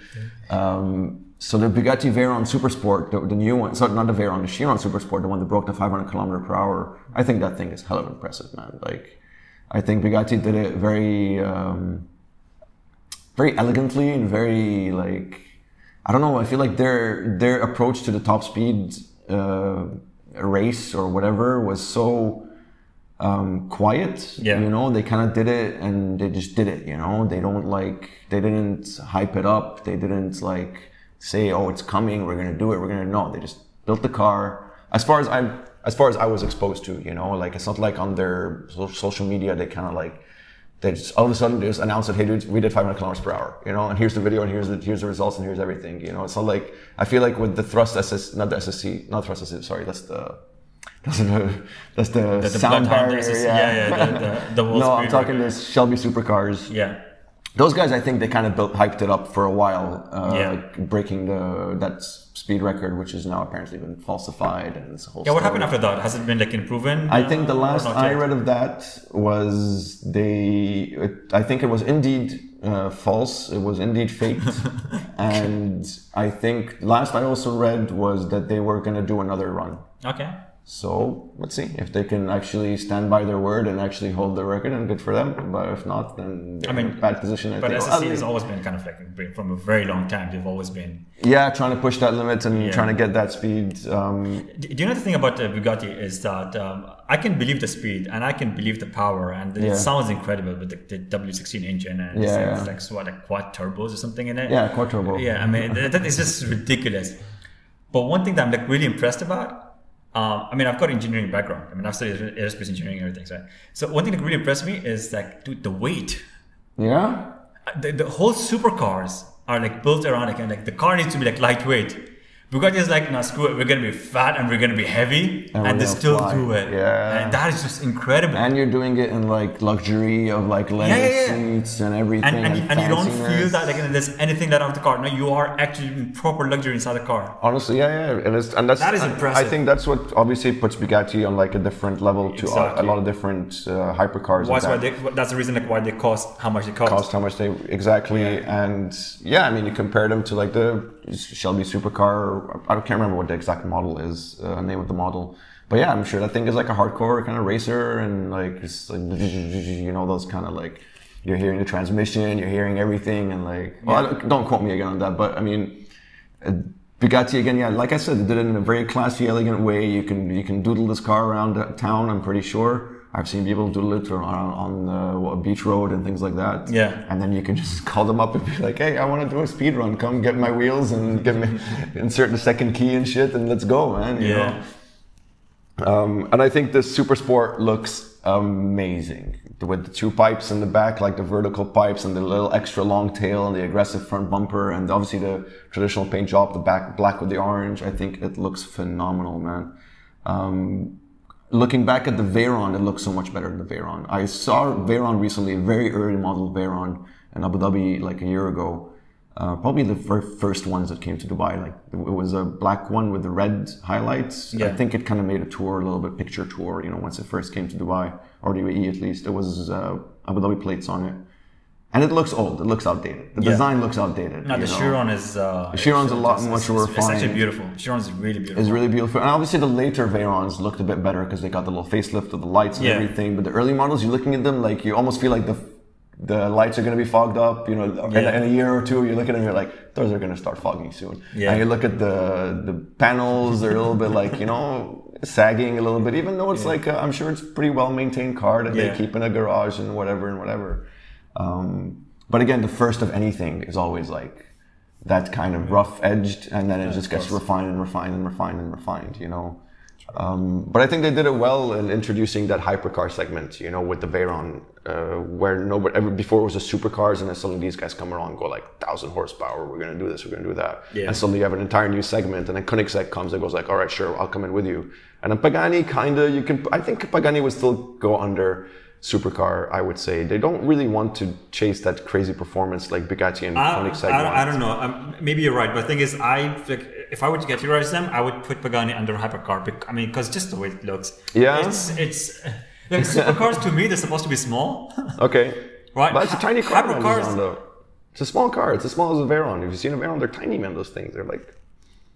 I, I've seen I've seen them, but it's just, I, I don't know why I can't remember. The thing is, like, I can't remember I can't remember the size. I mean, I've seen them in real life, but uh, I, don't know. But here's the thing: like when you see like on the videos, when you see the pictures, they look they look very look- deceiving. They look huge. Yeah, they look huge. Absolutely. And for me, like hypercars, um, you know, they're like there's they're like supercars, but they're super luxurious. They're like they're like GT cars, but like you know, it's like one up GT car. Hypercar for me is like a GT car and a supercar mashed together. okay. That's enough. how I see a, a, Alright, a hypercar. alright. I see hypercar based on the price tag. No, Oh, okay. no, no, I see them like as as the super duper cream of the crop. You Yeah. know, like again, either pushing one thing. I mean, they're another. hyper. It's called hyper for reason. Yeah, either pushing a top speed kind of challenge, either pushing a design way, or pushing it in like an extreme technology or weird thing. Like Yeah. that's where I put it. And a supercar is just you know generic, not generic, but uh, Ferraris, Lamborghinis, whatever, whatever. And then you get the sports car under that, which is the BMWs, and then you get the hot hatches, which is us, Yeah. you know. Um, but what were we talking about? Kind of just losing. No, it's fine. I mean, uh, we can go. So, Going it so, everywhere. uh, yeah, so basically, like, we just also like, uh, Bob, I just want to hear like quickly about your ideas like, about the cars that we like. Um, Yeah, it could be sure. something quick. Something. Like, What, wanna do what do you think? What do you think about the Jaguars? The Jaguar is something I really, really. You like Jaguars? Like And I don't say of, that. Now he's gonna be like biased. no, no, okay. No, Which it's- which kind of Jaguars? Yeah, Like anyone, any gen, any year, any whatever. And Okay. uh, I think in general, I like Jaguars too, man. I think in like like any company, I think they went through a weird phase in like the early 2000s with the S Type. Yeah, that that yeah, those S-Type, years, X-Type, yeah, yeah. those years, I think they went through a weird phase. Yeah. And the designs were weird. They're not very Jaguar. Even though the S Type R was kind of cool. Like I remember when it came out, I was like, oh, this is interesting. But obviously, apparently, the, the build quality back then was horrendous. You know. Yeah. Um, but I think Jaguars are definitely cool. They're like I see them kind of like Aston Martins, like the muscle cars of England. You know. yeah. Um, and I think they have like this super duper classiness that no other brand kind of has. Like it's a specific kind of classiness where it's like a medium but respected. You know, oh, you drive a Jaguar, okay, all right, you're kind of like you're cool. you know, Uh, uh, there- there's you've got, a you've got taste. Spoken respect is there. exactly and unspoken respect is there absolutely with you you know like my boss he has he well my he had a still has actually an xk an early 2000s xk Okay. Yeah. um, and it looks super cool dark blue uh, white interior i think Ah, sweet. or tan i'm not sure and he's got these kind of thicker tires on them so Yeah. they look a bit prominent and it just looks the design is i think it's an ian callum design isn't it? Um, back when he was doing the aston martin db7 and whatever i think that's him. Such a timeless design honestly. It looks amazing man. Um, Yeah, if, if I had the money, I I would go for the E-Type. the e-type? Yeah that's like known to be one of the most beautiful cars in the world. And obviously if you're talking about the older jaguars then things just go like on another level you know? No, for me the same thing as well. Like if I go for like a Jaguar, it would be the E-Type, but not the actual E-Type. Uh, I would go for the Speedster. Eagle Speedster. the eagle speedster Yeah, because the thing is, like, uh, the, I, I love the old Porsches, but I have a thing for the, the Singers. because Singers. They're, they're just gorgeous. The singers, they did them so well. I Exactly. think. I think that guy, he's uh, he stemmed that kind of retro. Uh, Yeah. What do you call it? Re- resto modding. yeah. Um, he kind of started that movement in that sense, and now so many people are doing it. I've, I've got this. You've got the guys Gunther doing it to the 993. You've got this one guy doing it with the Ferrari Dino. oh, okay. Uh, you've got this the Ring brothers doing it with the muscle cars. You've got a whole bunch of other guys doing it now. Halas has become like a trend, you know, which is amazing. Everybody loves the old design. Oh, that's good. but Maybe they should, like, the, bring it back, yeah. But they want the new technology, you know. Um, and I think Singer, obviously, to me, they're still the best because they do it so well. You They know, their their attention to detail and their the design and everything the way they do. Like I shot one once for uh, for an auction. So I had a chance to kind of like, you know, it's like it's different when you photograph a car Yeah. than when you actually look at it. Because obviously, when you're photographing, you're looking at the details, and you look at the pictures again and again. I've never seen a single real life. I, I'm so bad. Yeah. I want to see it. Like I, I just want. I just want to see it. I got it. lucky. I've seen Let two on here. Yeah, yeah. I've seen two here. There's that uh, baby blue one that belongs to Turbo AD, and uh, well, that's his Instagram account. Okay. Um, he's based in Abu Dhabi, and he's a collector. I'm not sure what he does by profession, uh, but he collects a lot of cars. He has a lot of fancy cars, and he has one Singer light blue one. Uh, amazing car. I've seen it a few times, and he takes it on track, and he like uh, Wow. beats it half to death every time he takes it on track. He drives them properly. His cars. There are no garage queens. His cars, which is what I love about him. Yeah, that's good. That's Um, respect. So, and then there's that dark blue one that I. I'm not sure what's happened to it because it was going off to auction, so I had to shoot it. Okay. And also, man, the colors on those cars are so good.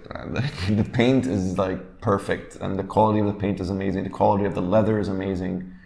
Um, and overall, I think Singer's quality, like, but but obviously they cost a lot. Like, Yeah, of course. they used to cost not so much when they first started, Yeah. but now they've just gone like maybe I mean, it- it three hundred percent in price. Yeah. like they're like what five hundred thousand dollars now for one or something like that, or like four hundred. And you have to give them the, the donor car. It's not like they get their. I know at one point they bought out. Oh, I did not know that.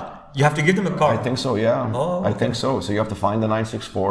I think they're based on nine six fours, right? Or even um, nine six four, or is it a different one? I think it's a nine six four.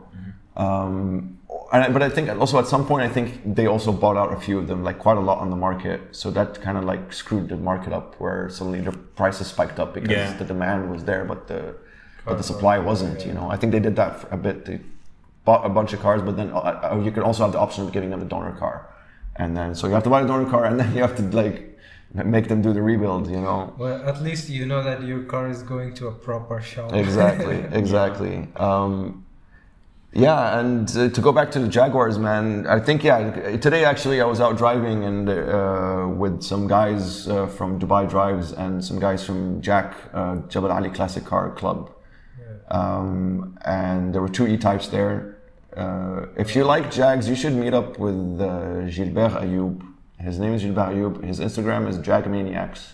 Okay. And this guy owns, I think, nine classic Jags. wow. They're I not, have to meet him. yeah, they're not in the best condition. He buys them and then he just he fixes whatever he needs to fix, and that's it. And he drives them, which is what I love about him. He there are no garage queens either, and he drives them like "Mm, let's go, you know, like he he's not nitpicky about it. Uh, the E-Type today, he came with Roadster E-Type. Uh, had to stop, open it, put some water in it. It was like pissing water and everything. It was a little bit smoking, you know. He's like, it's overheating. I think the head gasket's, you know, broken or something. Um, so he's really, and he loves working on them himself, you know. And he has like a bunch of old XKs, a bunch of old E-types, some XJS, some uh, um, XJ. coupe- I don't know, What are they? Those like coupes or whatever. I mean, he's and he's a, obviously petrol head, and he's loves his cars and loves talking about them. I actually want. I'm actually going to shoot with him at some point. Um, he wants to. He has a shell of an E-type, like basically the back end. So just where the where the passenger like the, the seating is. So basically, he doesn't have the front end, the engine or anything. So he has just that. He bought it as like a spare for his to like leach parts off of it. And it's I was like, dude, I want to photograph that. Like just put it there in the middle of the garage and just Yeah. light, light it Yeah. nicely. You know. Um, I think he sent me a picture. Let me just dig it up real I mean, quick. literally everything uh, about that car is, uh, is like a piece of art. I mean, you, you just, Yeah, you just yeah. would have the back end of there, like in, in the middle of the garage. It's just gonna look gorgeous. Yeah. Yeah, yeah. Um, did I? s- He sent it on here. I can't remember where he sent it. I think he sent. It. So this is one of his Jags that just got in. That got in. He got in recently. oh, love that color. Really nice colors. This, Yeah. uh, You don't see those colors uh, in real yeah. life. It's Just to make people black. understand, it's like a sunburnt uh, orange uh, E-type. Yeah. I'm not sure what series this is. I'm not familiar with like the generations of E-types. Um, but I know I can't find that shell. I think he sent it to me on Instagram or whatever. Anyway, um, so you should connect with him. I'll connect to you guys if at some point. Um, There, there was a whole ad about Jaguar, right? Like, it's, it's good to be bad. It's good to be- Uh, Good to be uh, bad, yeah. Exactly. Like, it has a whole like a villainous feel to it. and he he totally he doesn't encompass that, but he has that kind of like cool attitude because he drives Yeah. Jags, and he drives, and that's the only cars he has. You know, like he doesn't Wow. Have it daily. You know, he just drives his Jaguars. You know, like Uh, in the summer when it's too hot, he just rents a car and just drives those. You know, that's as far as I know. I think maybe he might have bought a daily. He was looking into buying a daily. He's like, I'm tired of driving these cars. they're always broken. They're always like need something to work on, need this, and they're hot and they're not comfortable. I mean, that's the reality of a classic. Yeah. You know, like as much as they're fun to drive, some of them are just like really uncomfortable to drive. You Uh, know? speaking of dailies, I would really love to have the XE. Uh, the electric X uh, Jaguar? No, oh no. No, no. XE, the compact sedan. Oh yeah, yeah, yeah, yeah, the new ones. Those Actually, I'd go for the bigger ones, man. I go for the, The XF, XF? the XF, or even the XJ, the big XJs, man. Those are. I don't mind the XF, but But they don't XJ have any just- new ones, right? XJs. There's no modern, modern, modern X. I don't think there's a modern modern one. Yeah. There, the last one I know was with the ones with the tail Yeah. lights that Yeah, came I like think that, those right? are the ones. Those are so cool, man. They look beautiful, but the thing is, um, uh, If you buy I an wanna- XJ, you would want a driver. yeah, like I want to be driven in them. Oh man, that's what people tell me about And- Bentleys. no, unless well. unless if it's a supercharged one, that's different. No, but uh, so what? It's a nice car. Drive it yourself. Same thing with people tell me about Bentleys, like the Flying Spurs or the Mulsanne or whatever. You know, like dude, I would I would so drive myself in that. Why the hell would I want somebody else to get all the fun and I sit in the back? You know, Oh, yeah. I want to drive that thing. You know. uh, speaking of Jags, I drove an XJR, a 2000 something, uh, early 2000s. You know, the ones with the round lights in the Yeah. front. Yeah. Um, it belonged to Asil, who used to be the head of Tomini Classics. Uh, that was his daily, and he lent it to me because my car was broken and I had to do some work, so I needed a car to drive around. And I drove it, and it was, dude, surprisingly really cool car, man. So the considering- V8 or V12? it's the V8 supercharged V8, yeah. Uh, so XJR black with black interior, and put your foot down and that thing moves, man. Wow, like it's really surprising. I was like, damn, this is a four. And obviously that look, you know, it's got that low slung Yeah. uh, profile. Kind of looks like mafia gangster kind of thing. You know, you step out of it every time. You're just like, and people would kind of like stop and stare. You know, even Yeah. though it's like a very unassuming looking car. You know. But if you know, you know, kind of thing. Exactly. You know, and some people would kind of be like, oh, "Cool, man, nice Jag." You know, like sometimes some random guys, and I'll be parked on the side of the road. I'll be just chilling. This guy coming to me, "Nice Jaguar, man." I'll be like, "Oh, thanks, it's not mine or whatever." But I'm like, "This is cool, dude. I can I can get used to this." You know, people telling me nice car. but they're cool cars. I really like Jaguars. Honestly, I really do like Jaguars. I think they're very elegant cars. They're very classy cars. Um, they can be very quick. They've got that modern XF something something with the big Jaguars and the big wing Oh, yeah. and the big tires. I can't remember what Are you talking about the, pro, uh, the, pro, pro, the Project 8? Yeah, Project 8. Yeah, exactly. Project exactly. is the XE. It's an XE. XE. Oh, okay, it's an Yeah. XE. The, the, uh, there's one I think based on the F type. Uh, that is a Project 7. Yeah. Project 7. Okay, yeah, yeah. No, I'm talking about the four door one. Yeah, the one that, That's a um, that Harry Metcalf guy has on YouTube. Um, yeah, that thing is also thing is- wild. Yeah, yeah, yeah. Okay. With those, those vents in the front, like those perforated bumper, that looks so good. But that is man. something like you just have to attack the tracks. I mean, Yeah, driving the yeah. road is an overkill. Yeah, yeah, yeah, yeah. And you'd probably like do more damage on it just Yeah, daily but than if you. First they made it uh, track one, and then they made a road use. Yeah, one. yeah, and you can moved the whole and you can thing. order it without the seats in the back or with the Yeah, seats in the back and whatever. Like it's kind of like the Megane Trophy, I guess. We went there to the dealer and just asked about it. They were like, Yeah. "You can order it. It's on special order." Oh, okay, That's okay. cool, man. Yeah, exactly. See, yeah. see, that's what I'm saying. Like, that should be that should be an option. Like, I mean, they don't have it because obviously it's not going to be sold like over here like in big numbers. But Yeah. you know what? If somebody wants to order, like keep that option absolutely, open. yeah, yeah, absolutely. Um, uh, the F types. I mean, like those Yeah. cars. I mean, ever since what you call the F type came out, they've just always. I mean, I I know like right now the new one looks different, and then people are kind of like you know, they're not sure about how the headlights look. And for me, I don't care. From like, the moment the first F type came out till now, Yeah. I think they all looks- look great. They all look beautiful. I think the new one looks angry and very aggressive. Yeah, exactly. In fact, I, mean, I like the, the new one, but even the old one, also, like I don't mind it. The F type Yeah. just looks absolutely beautiful. Uh, I love it. They always look good. Yeah, They always 100%. I'm just having a look at what it looks like, the new one. I know what the older one, but I haven't seen the updated look yet.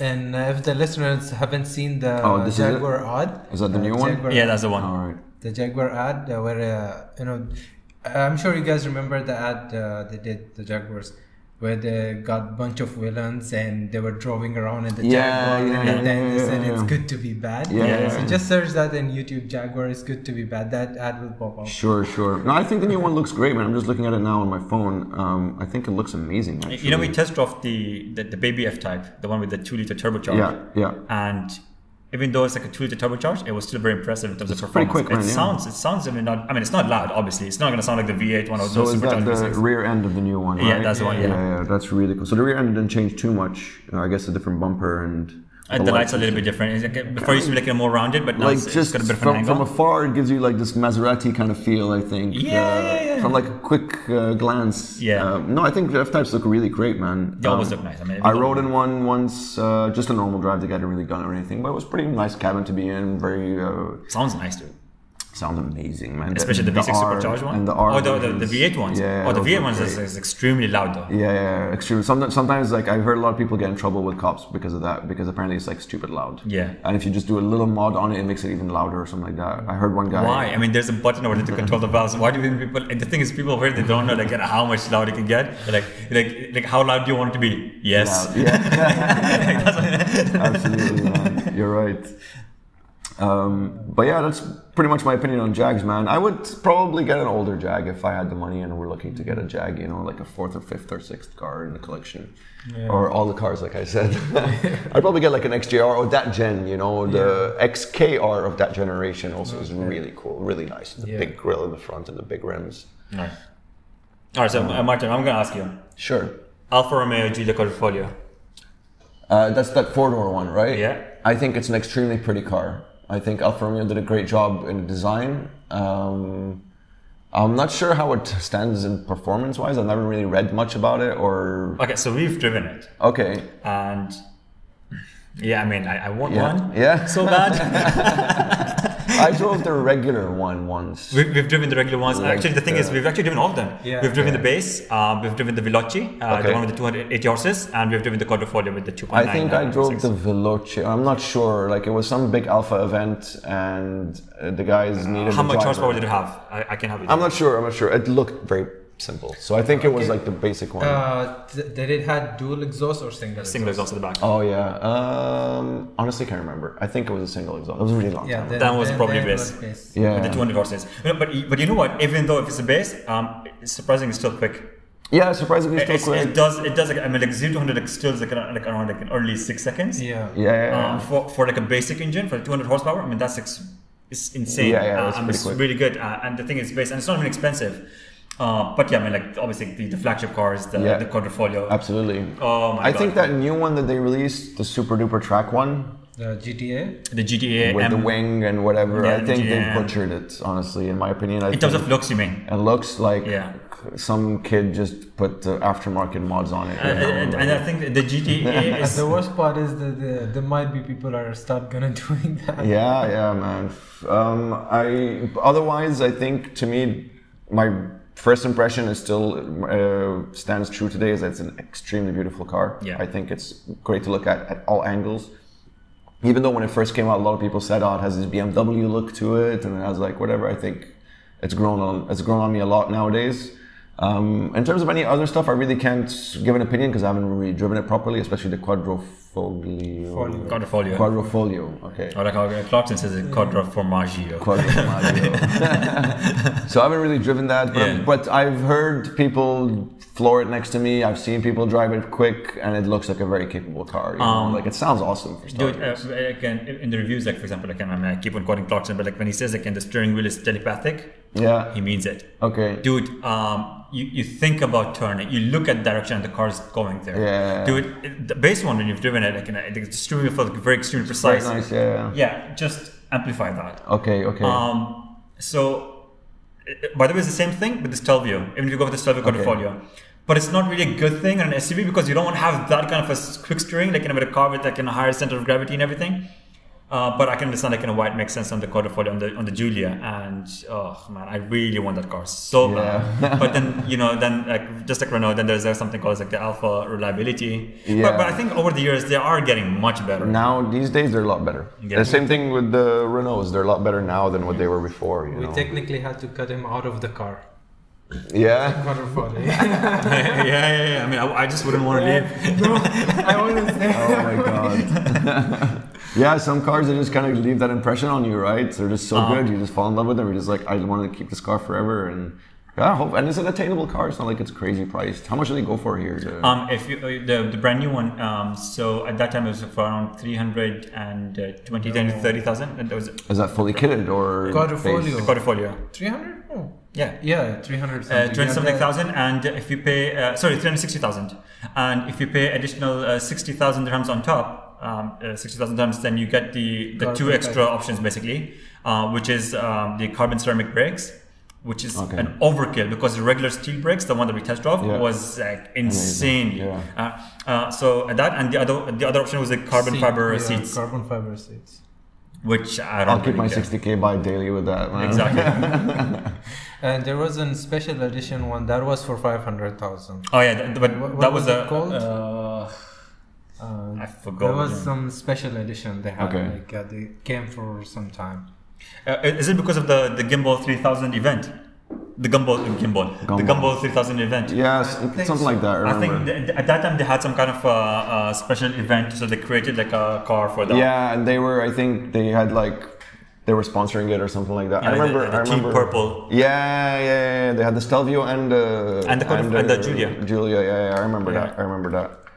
No, I, I'm trying to remember like you know, what was the name of the model because there was a special name uh, for the quadrifoglio version uh, that was priced for half a million, but um, Uh, the Gamble one, it came in purple. The other one was in silver. um, they, they didn't come in purple to sell it to the people. Uh, that was the actual car that's gonna be used in the the Gumball. Gumball, yeah, yeah, yeah. because there were. It was, I think it was a sponsorship by Gargash or something, Yeah. and uh, Emirates Airlines. Really, Uh, I think uh, the whole- it was a whole. I can't believe that's still actually going. The gumball runs, man. Like, don't people get like in trouble every year when they do that? I don't know. Um, What do you? What, um, you know the other car that left like a crazy long-lasting uh, impression on us, uh, both of us actually, um, are the Lotuses. Oh man, those are Lotuses are super fun, man. I drove one once at the Autodrome. I did the experience. You know, they have the Lotus experience, so Yeah. you can just buy that and you get to drive an Evora and an Exige S, I believe. Yeah. And I got it for my birthday from my friends. They paid it, and I drove it. And man, wow, that was my first track experience ever, ever, ever, ever, ever. What And Exige was it? Exige S, I believe, or whatever. It was like uh, not too long ago generation, like five years ago, I think, something like that. Okay. It's not the ones that you get now. It's like Okay. one generation before Yeah. and uh, it was Triptronic, so no manual. And he and even the guys they wouldn't let you put it into sport mode, uh, into like they wouldn't let you shift. You had to keep it into sport mode, and that the car. Honestly, it made sense because I was again first time on track ever, and they Okay. put me in a Lotus, and I was like, Yeah. so it made sense for me. You don't have to worry about being in the right gear or whatever, and the car obviously does it well. It understands well what gear to be in, so the, the automatic on that car is really really good actually. Um, the Evora was it's an Evora. It's more of a cruise cruiser kind of car. You know? Uh, Even though it's still a Lotus, but it's more more, More fancier, more comfortable. Yeah, more exactly. It's, yeah, it's like Bigger more luxurious and yeah. everything. Um, so we, t- we tested the Evora um, uh, 400. Mm-hmm. Um, uh, the test drive it, like around on Sheikh Road and at the back, like near uh, Wasl Road. Uh, The experience was just insane. I mean, first of all, it has no power steering, which is fine. yeah. The car doesn't weigh anything, anyways. yeah. So it's not like you're breaking an arm or whatever. Um, so this is better, uh, better response on the steering. The steering wheel is actually like you know uh, communicating with you. Uh, the sound uh, of that Toyota V6 Yeah, man. Sounds- all- it's just insane. It's crazy. It's crazy Uh, what you can do with like with just doing it yourself. You know. and, and it goes like nothing. It's like so fast. It's just it's ridiculously quick, and it sounds amazing, and, and, and it's comfortable at the same time. Surprisingly, yeah. Um, yeah, it is. It is. The Evora is actually pretty comfy. The seats are nice and big. dude. I, I mean, we've driven the Mercedes A250, and the thing is harsh. yeah. right? And it's just really hard suspension. And when we saw the Evora, we're like, ah, and I, plus I kind of like I had like a bit of back issues uh, earlier. Yeah. And when I sa- when I was test driving, I'm like, when I saw like a bit of a like a cobbled road or whatever, I'm like, oh, this is gonna hurt. yeah. Smooth. Yeah. And I was like, oh, That's nice. that, that is insane. And then on the track, um, the guy, um, uh, his name is Shiva uh, from Lotus, he invited us uh, to uh, the track to check out the and test drive the, the Exige, Exige 400, I think was it, or the 410, I think. 400. There were a couple. I, I There were a don't couple, I remember don't which remember one I which one. drove. So those are like the super quick ones. Like, but it was a proper. But the Exige was a proper manual. Yeah. The Evora we drove was a pedal shift on, on the road. So the Exige we drove was like a proper like manual, and Is uh, that the one with the exposed? Uh, With like- exposed, yeah, shifter. That's the Um, same as Collins, right? Yeah. exactly. And uh, and Shiva was like, um, you know what, the traction control everything is going to be off, and Wow. like I have confidence the car is going to work with you. Okay. We're like, okay, and we're pushing it and we're flooring it. dude, the car is just a Yeah. proper extension to your body. Yeah, yeah. It's like it's on when other cars, when, you- when you know, like they start losing the grip, or you see like the car is rolling or something. No, this car is like literally like as if you are wearing it on your Yeah, feet and you're running. Yeah, like awesome. you have control, the crazy control on the car. And and and my first thing about that thing is the shifter. Um, dude, you know like how the Alfa Romeo had like a telepathic steering. Yeah. This thing has got a telepathic shifter. That's awesome. Uh, Um, so it's not a sequential shifter. Like it's, like it's a proper like a, a, Yeah, a shifter. yeah. And uh, dude, when I'm accelerating, it knows. I just have to like kind of move it. Yeah, Like yeah. and it, it falls in the right gear every it's single such, time. like short movements. it's short well, movement it's and very rip- satisfying click. Yeah. And the thing is, when, and when I'm when I want to downshift, and when, when I'm like slowing down, the car just knows automatically automatically it's not going to go to the wrong gear. It has to go to the right gear while downshifting. It just knows everything so perfectly beautiful. I mean, ugh. That's awesome. Yeah, that's what those cars are meant for, you know? Like, that's what they're built to do, to give you that crazy experience like that. And again, they're so lightweight, they're so like. What was the th- what was his philosophy? Um, um, uh, reduce weight and then do everything else. Something and add lightness. It Add was light- like uh, do something and add lightness or whatever. And, that was, something. Yeah. what was his name? Chapman or something like that. Is it? I Um, can't remember his name. the guy that actually started Lotus. Wait, wait a second. Uh, was it Percy Chapman? Uh, we should we should know this as petrol heads. Honestly, he's like a legend, man. That guy. Um, yeah, man, they're they're pretty impressive cars, man. Lotuses. I've always wanted. uh, My dream Lotus would be. Uh, oh yeah, he said uh, Colin Chapman. He Colin said Chapman, simplify, then add li- then lightness. add lightness. Uh, that is that is impressive. Um, so my dream Lotus would be uh, Elise uh, Triple One S. Right, we, we don't get them over here, do we? Uh, I think they did come. I new, I think, think. If, no, no, no. I think the the Triple One S they stopped doing them uh, because it was like a, an older generation. The, the one with the 1.8. I believe so. Is that it? Uh, I think, uh, yeah, these. So this just generation basically. Oh, okay. Yeah. The 1.8 the 1.8 is also a Toyota engine, I think. Yeah. Uh, uh, I think there were two generations. I think Uh, at this I could generation they were still Rover engines, if I'm not mistaken. This is a Series Two. I think they were still Rover engines. Because uh, I know that uh, when an Exige came out before uh, uh, having a 3.5 and it used to be a 1.8, uh, the engines came Yeah. from a Celica and the Corollas. The Oh, okay. 1.8, yeah. Okay. So the Elise, I think uh, I'm not sure. I could be wrong, but if I'm taking a guess, then I think it's uh, there were two generations. One was like the Rover engine, and the other one was the Toyota engine. Probably. Yeah, yeah, yeah. Um, but they're super fun cars, man. The Lotuses. I think they do. They fit that market so well. The light super sport car kind of thing. They do it perfectly. I think I would if I wanted one of those cars like a Caterham or a Lotus or one of those kind of lightweight sports cars. I'd go for a Lotus, hundred percent. And also.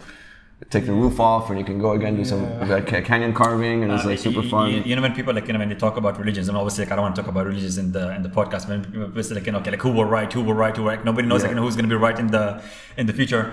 But but but but I want to say like about Lotus. Like they were right. Yeah. It's all about lightness. it's, it doesn't have to do anything with the power. It doesn't have to do anything. It's about the lightness. And as long as you kind of like nail that, then You're you know good. everything just like kind of falls in perfectly. You're right. Yeah, yeah, you're right. And they've engineered them really well. I think they're recently the build quality has come become really good. I think they were like like any company that was like an independent at the time. I'm not sure if they were independent for very long. I think they've always been owned by someone, right? Lotus. Um, uh, I think Jag owned them with some- with other yeah. With other companies. but, but right now, I think they're owned by Geely. Or something like that. Yeah, Yeah, and the quality has gone up. I think those modern. I mean, yeah, because uh, they, uh, look, they feel really yeah, nice. I mean, Volvo is also under Geely and all that. I mean, and Yeah. and, and the, uh, the new um, Evora that's going to come out, I think the side mirrors also they come from a Volvo. Remember the guy was selling us? Yeah. Yeah. So Yeah, these small companies, you gotta do what you get. Man, the Zondas at one point they had Lamborghini lights in the back. Nah, the engines Diablo, are Mercedes. the Mercedes engines and Mercedes, because it's expensive to develop your own stuff. You Yeah. know, like especially something like an engine. No, but one thing like uh, that did like we were speaking when we went to Hatta. Um, uh, the thing about the Lotus, I was watching like one of the documentaries about them. Um, they had an influence on almost every car brand out there. yeah, yeah, of course, absolutely. Because they were heavy on racing as well. Exactly, So they yeah. have a huge racing pedigree, and so obviously they influence. The same thing as Ferrari influenced a lot of people in terms of like their racing and their cars. And Lotus, same thing, man. They're I think overlooked brand, you know, like in terms of their history and shit like that. Like it's really, really crazy what you're what you're saying, what you just said right now. Like it's it makes so much sense. It's Yeah. absolutely true. Um, do they still race? They still race, right? In Formula One, they still have a team. Um, honestly, I've, I, I- I used to be a big fan of Formula One, right. but not so much anymore. I'm pretty sure they still do. I think they still do, or at least they have not- like half of a hand in something, or I think they still do. Yeah. Uh, okay, I mean, wow, this podcast is actually getting really long, but it's fine Yeah. because the thing is, like, you know what? People should expect that. Like, when we It's talk okay. about cars, we kind of like go on for a Yeah, very long time. Okay, just to wrap it up, before we finish, um, couple of questions, last Sure. questions. Sure. Um, which car would you choose? Uh, which car would you choose be- beside the Clio? Yeah. For your daily, let's say. For my daily. yeah, but it has to be like you know within the same class as a Clio, Oh, like okay. something like that. Like, you know, it could. Um. we know it's not a G- GTI. No, it's definitely not a GTI. man.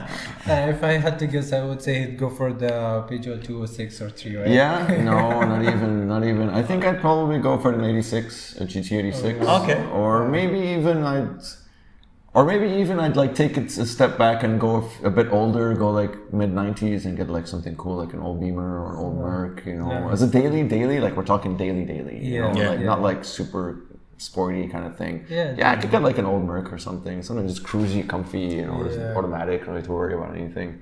Um, I have so many man. The thing is, like, it's like kid in the candy store. You know, if you give me if you give me the actual budget to buy a car, I'd be like, I don't know what to get. I want them all. I want them all. Uh, Yeah. we all are like that. Something I just I just remembered one thing I wanted to ask you. I was like forgetting earlier. Um, in your group, is there anybody with a Clio V6? No, um, actually not. There aren't. We've been trying to track.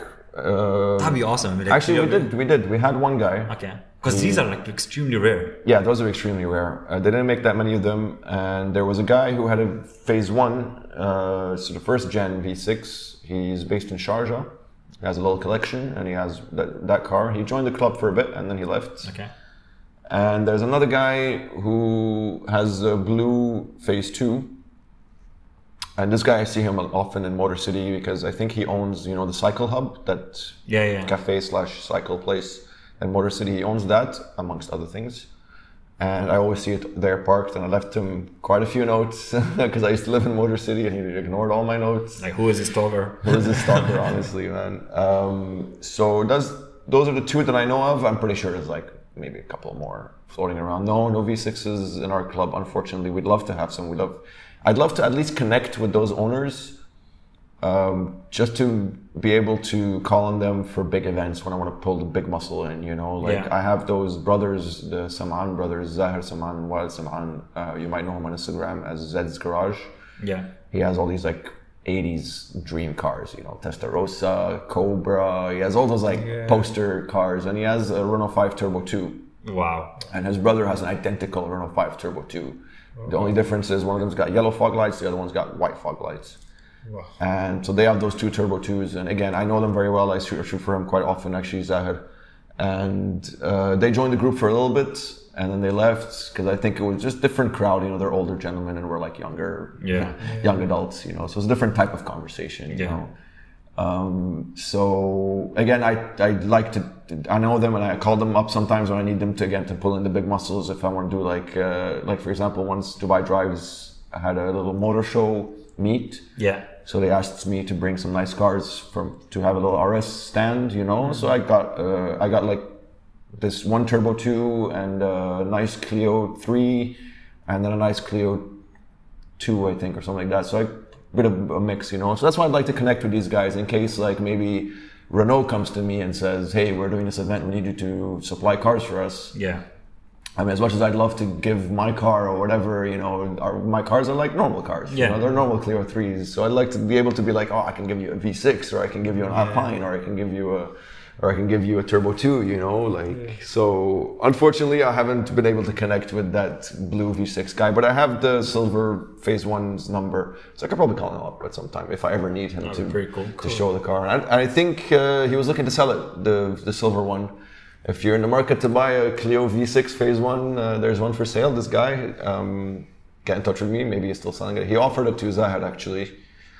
Um, I'm not sure how much he was asking for it, but I think I'm not sure what the international market is. Um, I, I don't think this thing. I don't think this car would follow like the the, the, the market price of it, and I think it's, it, it really has to depend on like you how much the person is willing to let it go for, or how much the person Yeah. is willing to buy it for. But it's still kind of abides to an international market. This is, I think there are certain cars that once they go up for sale, I think they automatically enter the international market, you know, Yeah. because they're just that kind of special car, you Yeah. know. So you would once they go once they get online, obviously they can be found anywhere. So Yeah. there are people who would be looking for it elsewhere and they would find it here and we'd be willing to buy it from here and take it there. So Okay. you you would still have to consider the international market rates, you Yeah. know, like uh, prices. Okay. Um, at least that's my view on it, you Yeah. know. And again, depending on the car. And this, I think, very much applies because it's a very special car, limited run, and it's a very special car, the V6s. Um, I don't remember how much he was letting it, asking for, but I don't think it was cheap. Yeah, I mean, I wouldn't be surprised. It won't be cheap. it wasn't I don't cheap. think it'll be cheap. Um, so yeah, no, no V6s in the club. Unfortunately, I'd love to. I'd love to have them, man. And I'd love to have also the Turbo 2s And there. There's actually like four or five Turbo 2s in the UAE, but all of them like they would join and they would leave. They would join and they would leave. I feel like, why are you guys stay? Maybe one day Abdullah will buy one. Oh, I swear, dude. every every time a nice Clio V6 goes up on sale, like internationally, or someone like starts dreaming, and they- they would share it on the group, and we- everybody would be like, "Guys, you love a group pitch. Let's all buy it and make it like a club car," you know? Like, Dude, dude, the thing is, um, um, he knows that. Like, and I, I- I drive the, I mean, I drive his uh, uh, Megane uh, RS, and I, and I love it a lot. Like, I love Yeah. it to bits. But he knows that if I were to be a person like to, to buy like you know a, a Renault sport car, it most probably would be a Clio. yeah, Sorry. God Um, bless you. yeah. Uh, so just like. I'm, The car got you so excited. you know, I don't know like. I'm just kind of like drowning in my own saliva. Yeah. Sorry. Um. So one second, I stopped at the petrol station and I saw this uh, Clio. This guy driving Clio. It was it's one of those uh, new generation ones. sure. Um, it wasn't even an RS. It was just a regular one. Okay. And, and then I was telling him about it. I was like, dude, I saw this Clio. Like, which one was it? And then he told me like, no, that isn't an RS. This is a regular. Yeah. I'm like, alright, cool. It's so pretty. It looks so nice and everything. I'm like, yeah, and So the new new ones, the Clio 4, the Um, brand new ones, it's, not brand it's, new. it's the one. The one. Like, I, I, the lights are like that in the Yeah. back. Yeah. yeah, yeah, yeah. I don't like those. You don't like those? I, I like them. So the thing is, These like, are four door ones. That's the four door ones, yeah. The photo ones, yeah, exactly. So here's the thing. I- At that time, like you know, I was not really sure like if it was the RS or Yeah. not. Um, uh, but when I saw it, and then like later on, like I realized like, okay, like, this is number Yeah, one. Um, and then, but dude, I look, think maybe the regular version looks better than the RS, honestly. yeah. I don't know. The RS, I feel like they. Uh, sorry to interrupt you. Like, I feel like they just kind of killed the spirit of the Clio. You know, Why? like again, they made it like an appliance. You know, Okay, like okay, so, I- so I haven't just driven a, them. It's just a full. I haven't driven them either. Okay. Uh, so I can't give a full judgment on them. Yeah. But the way I kind of see it, it's just like a full option Clio. See, right now, like know? know why I like it. Uh, As opposed to the Clio, if you compare the Clio RS, the Yeah. normal one, and the regular one of my generation, it's two different cars. You know, Yeah. like it's the coupe, it's got the Recaro seats, Brembo brakes, etc. Blah, blah blah blah. That one just feels like a full option Clio. You know, so that's that's also one thing I don't like about the Volkswagens. You know, Yeah, yeah, it's okay, just like a see full mean. option Golf. Yeah, yeah, you know, yeah. like um, I'm just higher in trim, higher in trim, higher in trim. no, no, no. What I like about it is it's literally like purely just by only just by looking at it. Yeah, yeah. That's it. I'm, Okay, so I'm not enough. sure like you know what it drives like. There's one. There's a white one RS from these uh, Saman brothers. A white uh, uh, Clio RS4, and it's in pretty good condition. AC garage all the time. Uh, barely drives it because he doesn't want to drive it. He has Okay. other cars to drive. If you're interested That's in probably getting could it, be something that could be interested in as well. yeah, yeah, it's uh, good condition. I think it's like pretty low mileage. It's like thirty or forty thousand kilometers. Look, so here's the thing. I was telling uh, Murad, like, I, I really like small cars. Yeah. Right. Uh, It's funny. I mean, I'm driving Mustang. This is big. Anyways, um, so I, I prefer like having a small car, and um, at the same time, uh, like I, I like you know, when it comes to a car which is a hatchback, I, I like it to be quirky. Okay. Um, Oh. the, the this thing. uh, RS is the brand for you, buddy. Dude, if you think about it, like the Clio, like you said, like, in fact, like I like the way it looks. Yeah. Right. I mean, but the thing is, like, looks are subjective. Like you might not like uh, some people. Uh, but the thing is, compared to all the other hatchbacks out there, it looks like nothing else. yeah, yeah, So I mean, that's the reason I'm like, hey, you know what? That's pretty cool. For example, like Alfa Romeo Mito. Not many people are a fan of it, but I like it. And like Giulietta, like many people like like Giulietta. I I'm think, not. I think the really- Mito's too small. I think Giulietta is a bit better proportion. It is. It is a better proportion, but it's just like I, I saw a like really something- nice one today, It's, man. something that looks Yeah. weird for me. Like I quickly like kind of get drawn to that. I'm like, ah, that is that that is that is weird. This Yeah, because I think everybody's kind of going to like to the Volkswagen GTI kind of look. You know, everybody's kind of just trying to because yeah. GTI just got it done. They like dominated the market. You know, yeah. that's one thing I respect about that car. They did it well. And they're doing it properly, and everybody's trying to copy them. You know, yeah. that's so. You're right. Once Alfa comes out with these like weird designs, and Alfa Alfa always has to look weird. You know. Yeah. I do um, remember they, when they worked with the. You should uh, take my car for a spin someday, man. See what you think about it. Uh, I would the love Clio. Um, I would um, love to. And plus, it's a manual, so that's even better. manual, yeah, man. And it's fun car to drive. It's really easy, very forgiving to drive, and um, yeah, you should someday, man. Definitely, absolutely. Uh, I would love to. we'll plan it one day. When we were at one day when we're out on the drive, swap keys. Khalas, sounds good. Um, yeah. Cool. Anything else? Uh, I, think that's. Uh, I'd love to keep. Honestly, I'd love to keep talking. Like I don't mind. No, I uh, mean this uh, podcast is like it's already 98 minutes long, but a bit of edits is gonna actually this is gonna be barely any edits, but yeah. Yeah. Um, Um, great. Thanks for having me on, guys. I think man. it was Thank an you so much. interesting conversation. Be happy to come on anytime again if you guys want to have me on Absolutely. part two. We can absolutely, talk about like, absolutely. I maybe maybe by then I would have like bought another car and started another club or something. that would be funny, but I think I'm like sure trying to find clubs that don't Yeah. exist and just like okay, I'll buy that one and create a club. But like, hey guys, so this is Sami. He's the founder of uh, so and so club. like, what? Wasn't it? Yeah, yeah. Yeah, I, there was actually a running joke about like how I'd end up in Canada and start an RS club in Canada. You know, we're like, hmm, actually, I doubt there's an RS club in Canada because they've never brought those cars over there. You know, like, but then again, I have to wait like some time to. Be I, I think those guys would be car. like very nice about it. If something breaks, they're like, oh, it's fine. I'm sorry. I'll fix it. Yeah. Excellent, man. Thanks for having me on. Thank you for coming. um, Seriously, it was, thank like you for a, coming, a great pleasure. It was good fun. All right. Anyways, uh, this is it for this week, and uh, next week we're gonna have a new uh, topic. And uh, I- as as always, guys, if you have any questions, so like, you know, drop us a DM at uh, the Drive Therapy, and um, your Instagram handle is uh, Sami. Um, my Instagram handle is Sami Sasso Photo. Cool. Um, we will be basically posting a link uh, to his um, Instagram profile. Yeah, and if you guys want to have some cool car photo shoot, this is the guy. Yeah. Yeah, he's the guy you guys need to Hit contact. up. I'm always up for shooting cars. I'm always up for anything involving cars. I think uh, it's super fun to do, so let's do it, man. Yeah, hit me up. Perfect. Sounds great. Anyways, um, stay safe, guys, and drive safe. have a great day. Have a great week. Have a great weekend. Uh, I mean, it's a weekend, but then we're gonna be posting this on a Monday, so it's probably gonna be yeah. Have have a horrible weekend. I'm kidding. Have a- have a great week, guys, and um, yeah. See you for the next one. Bye.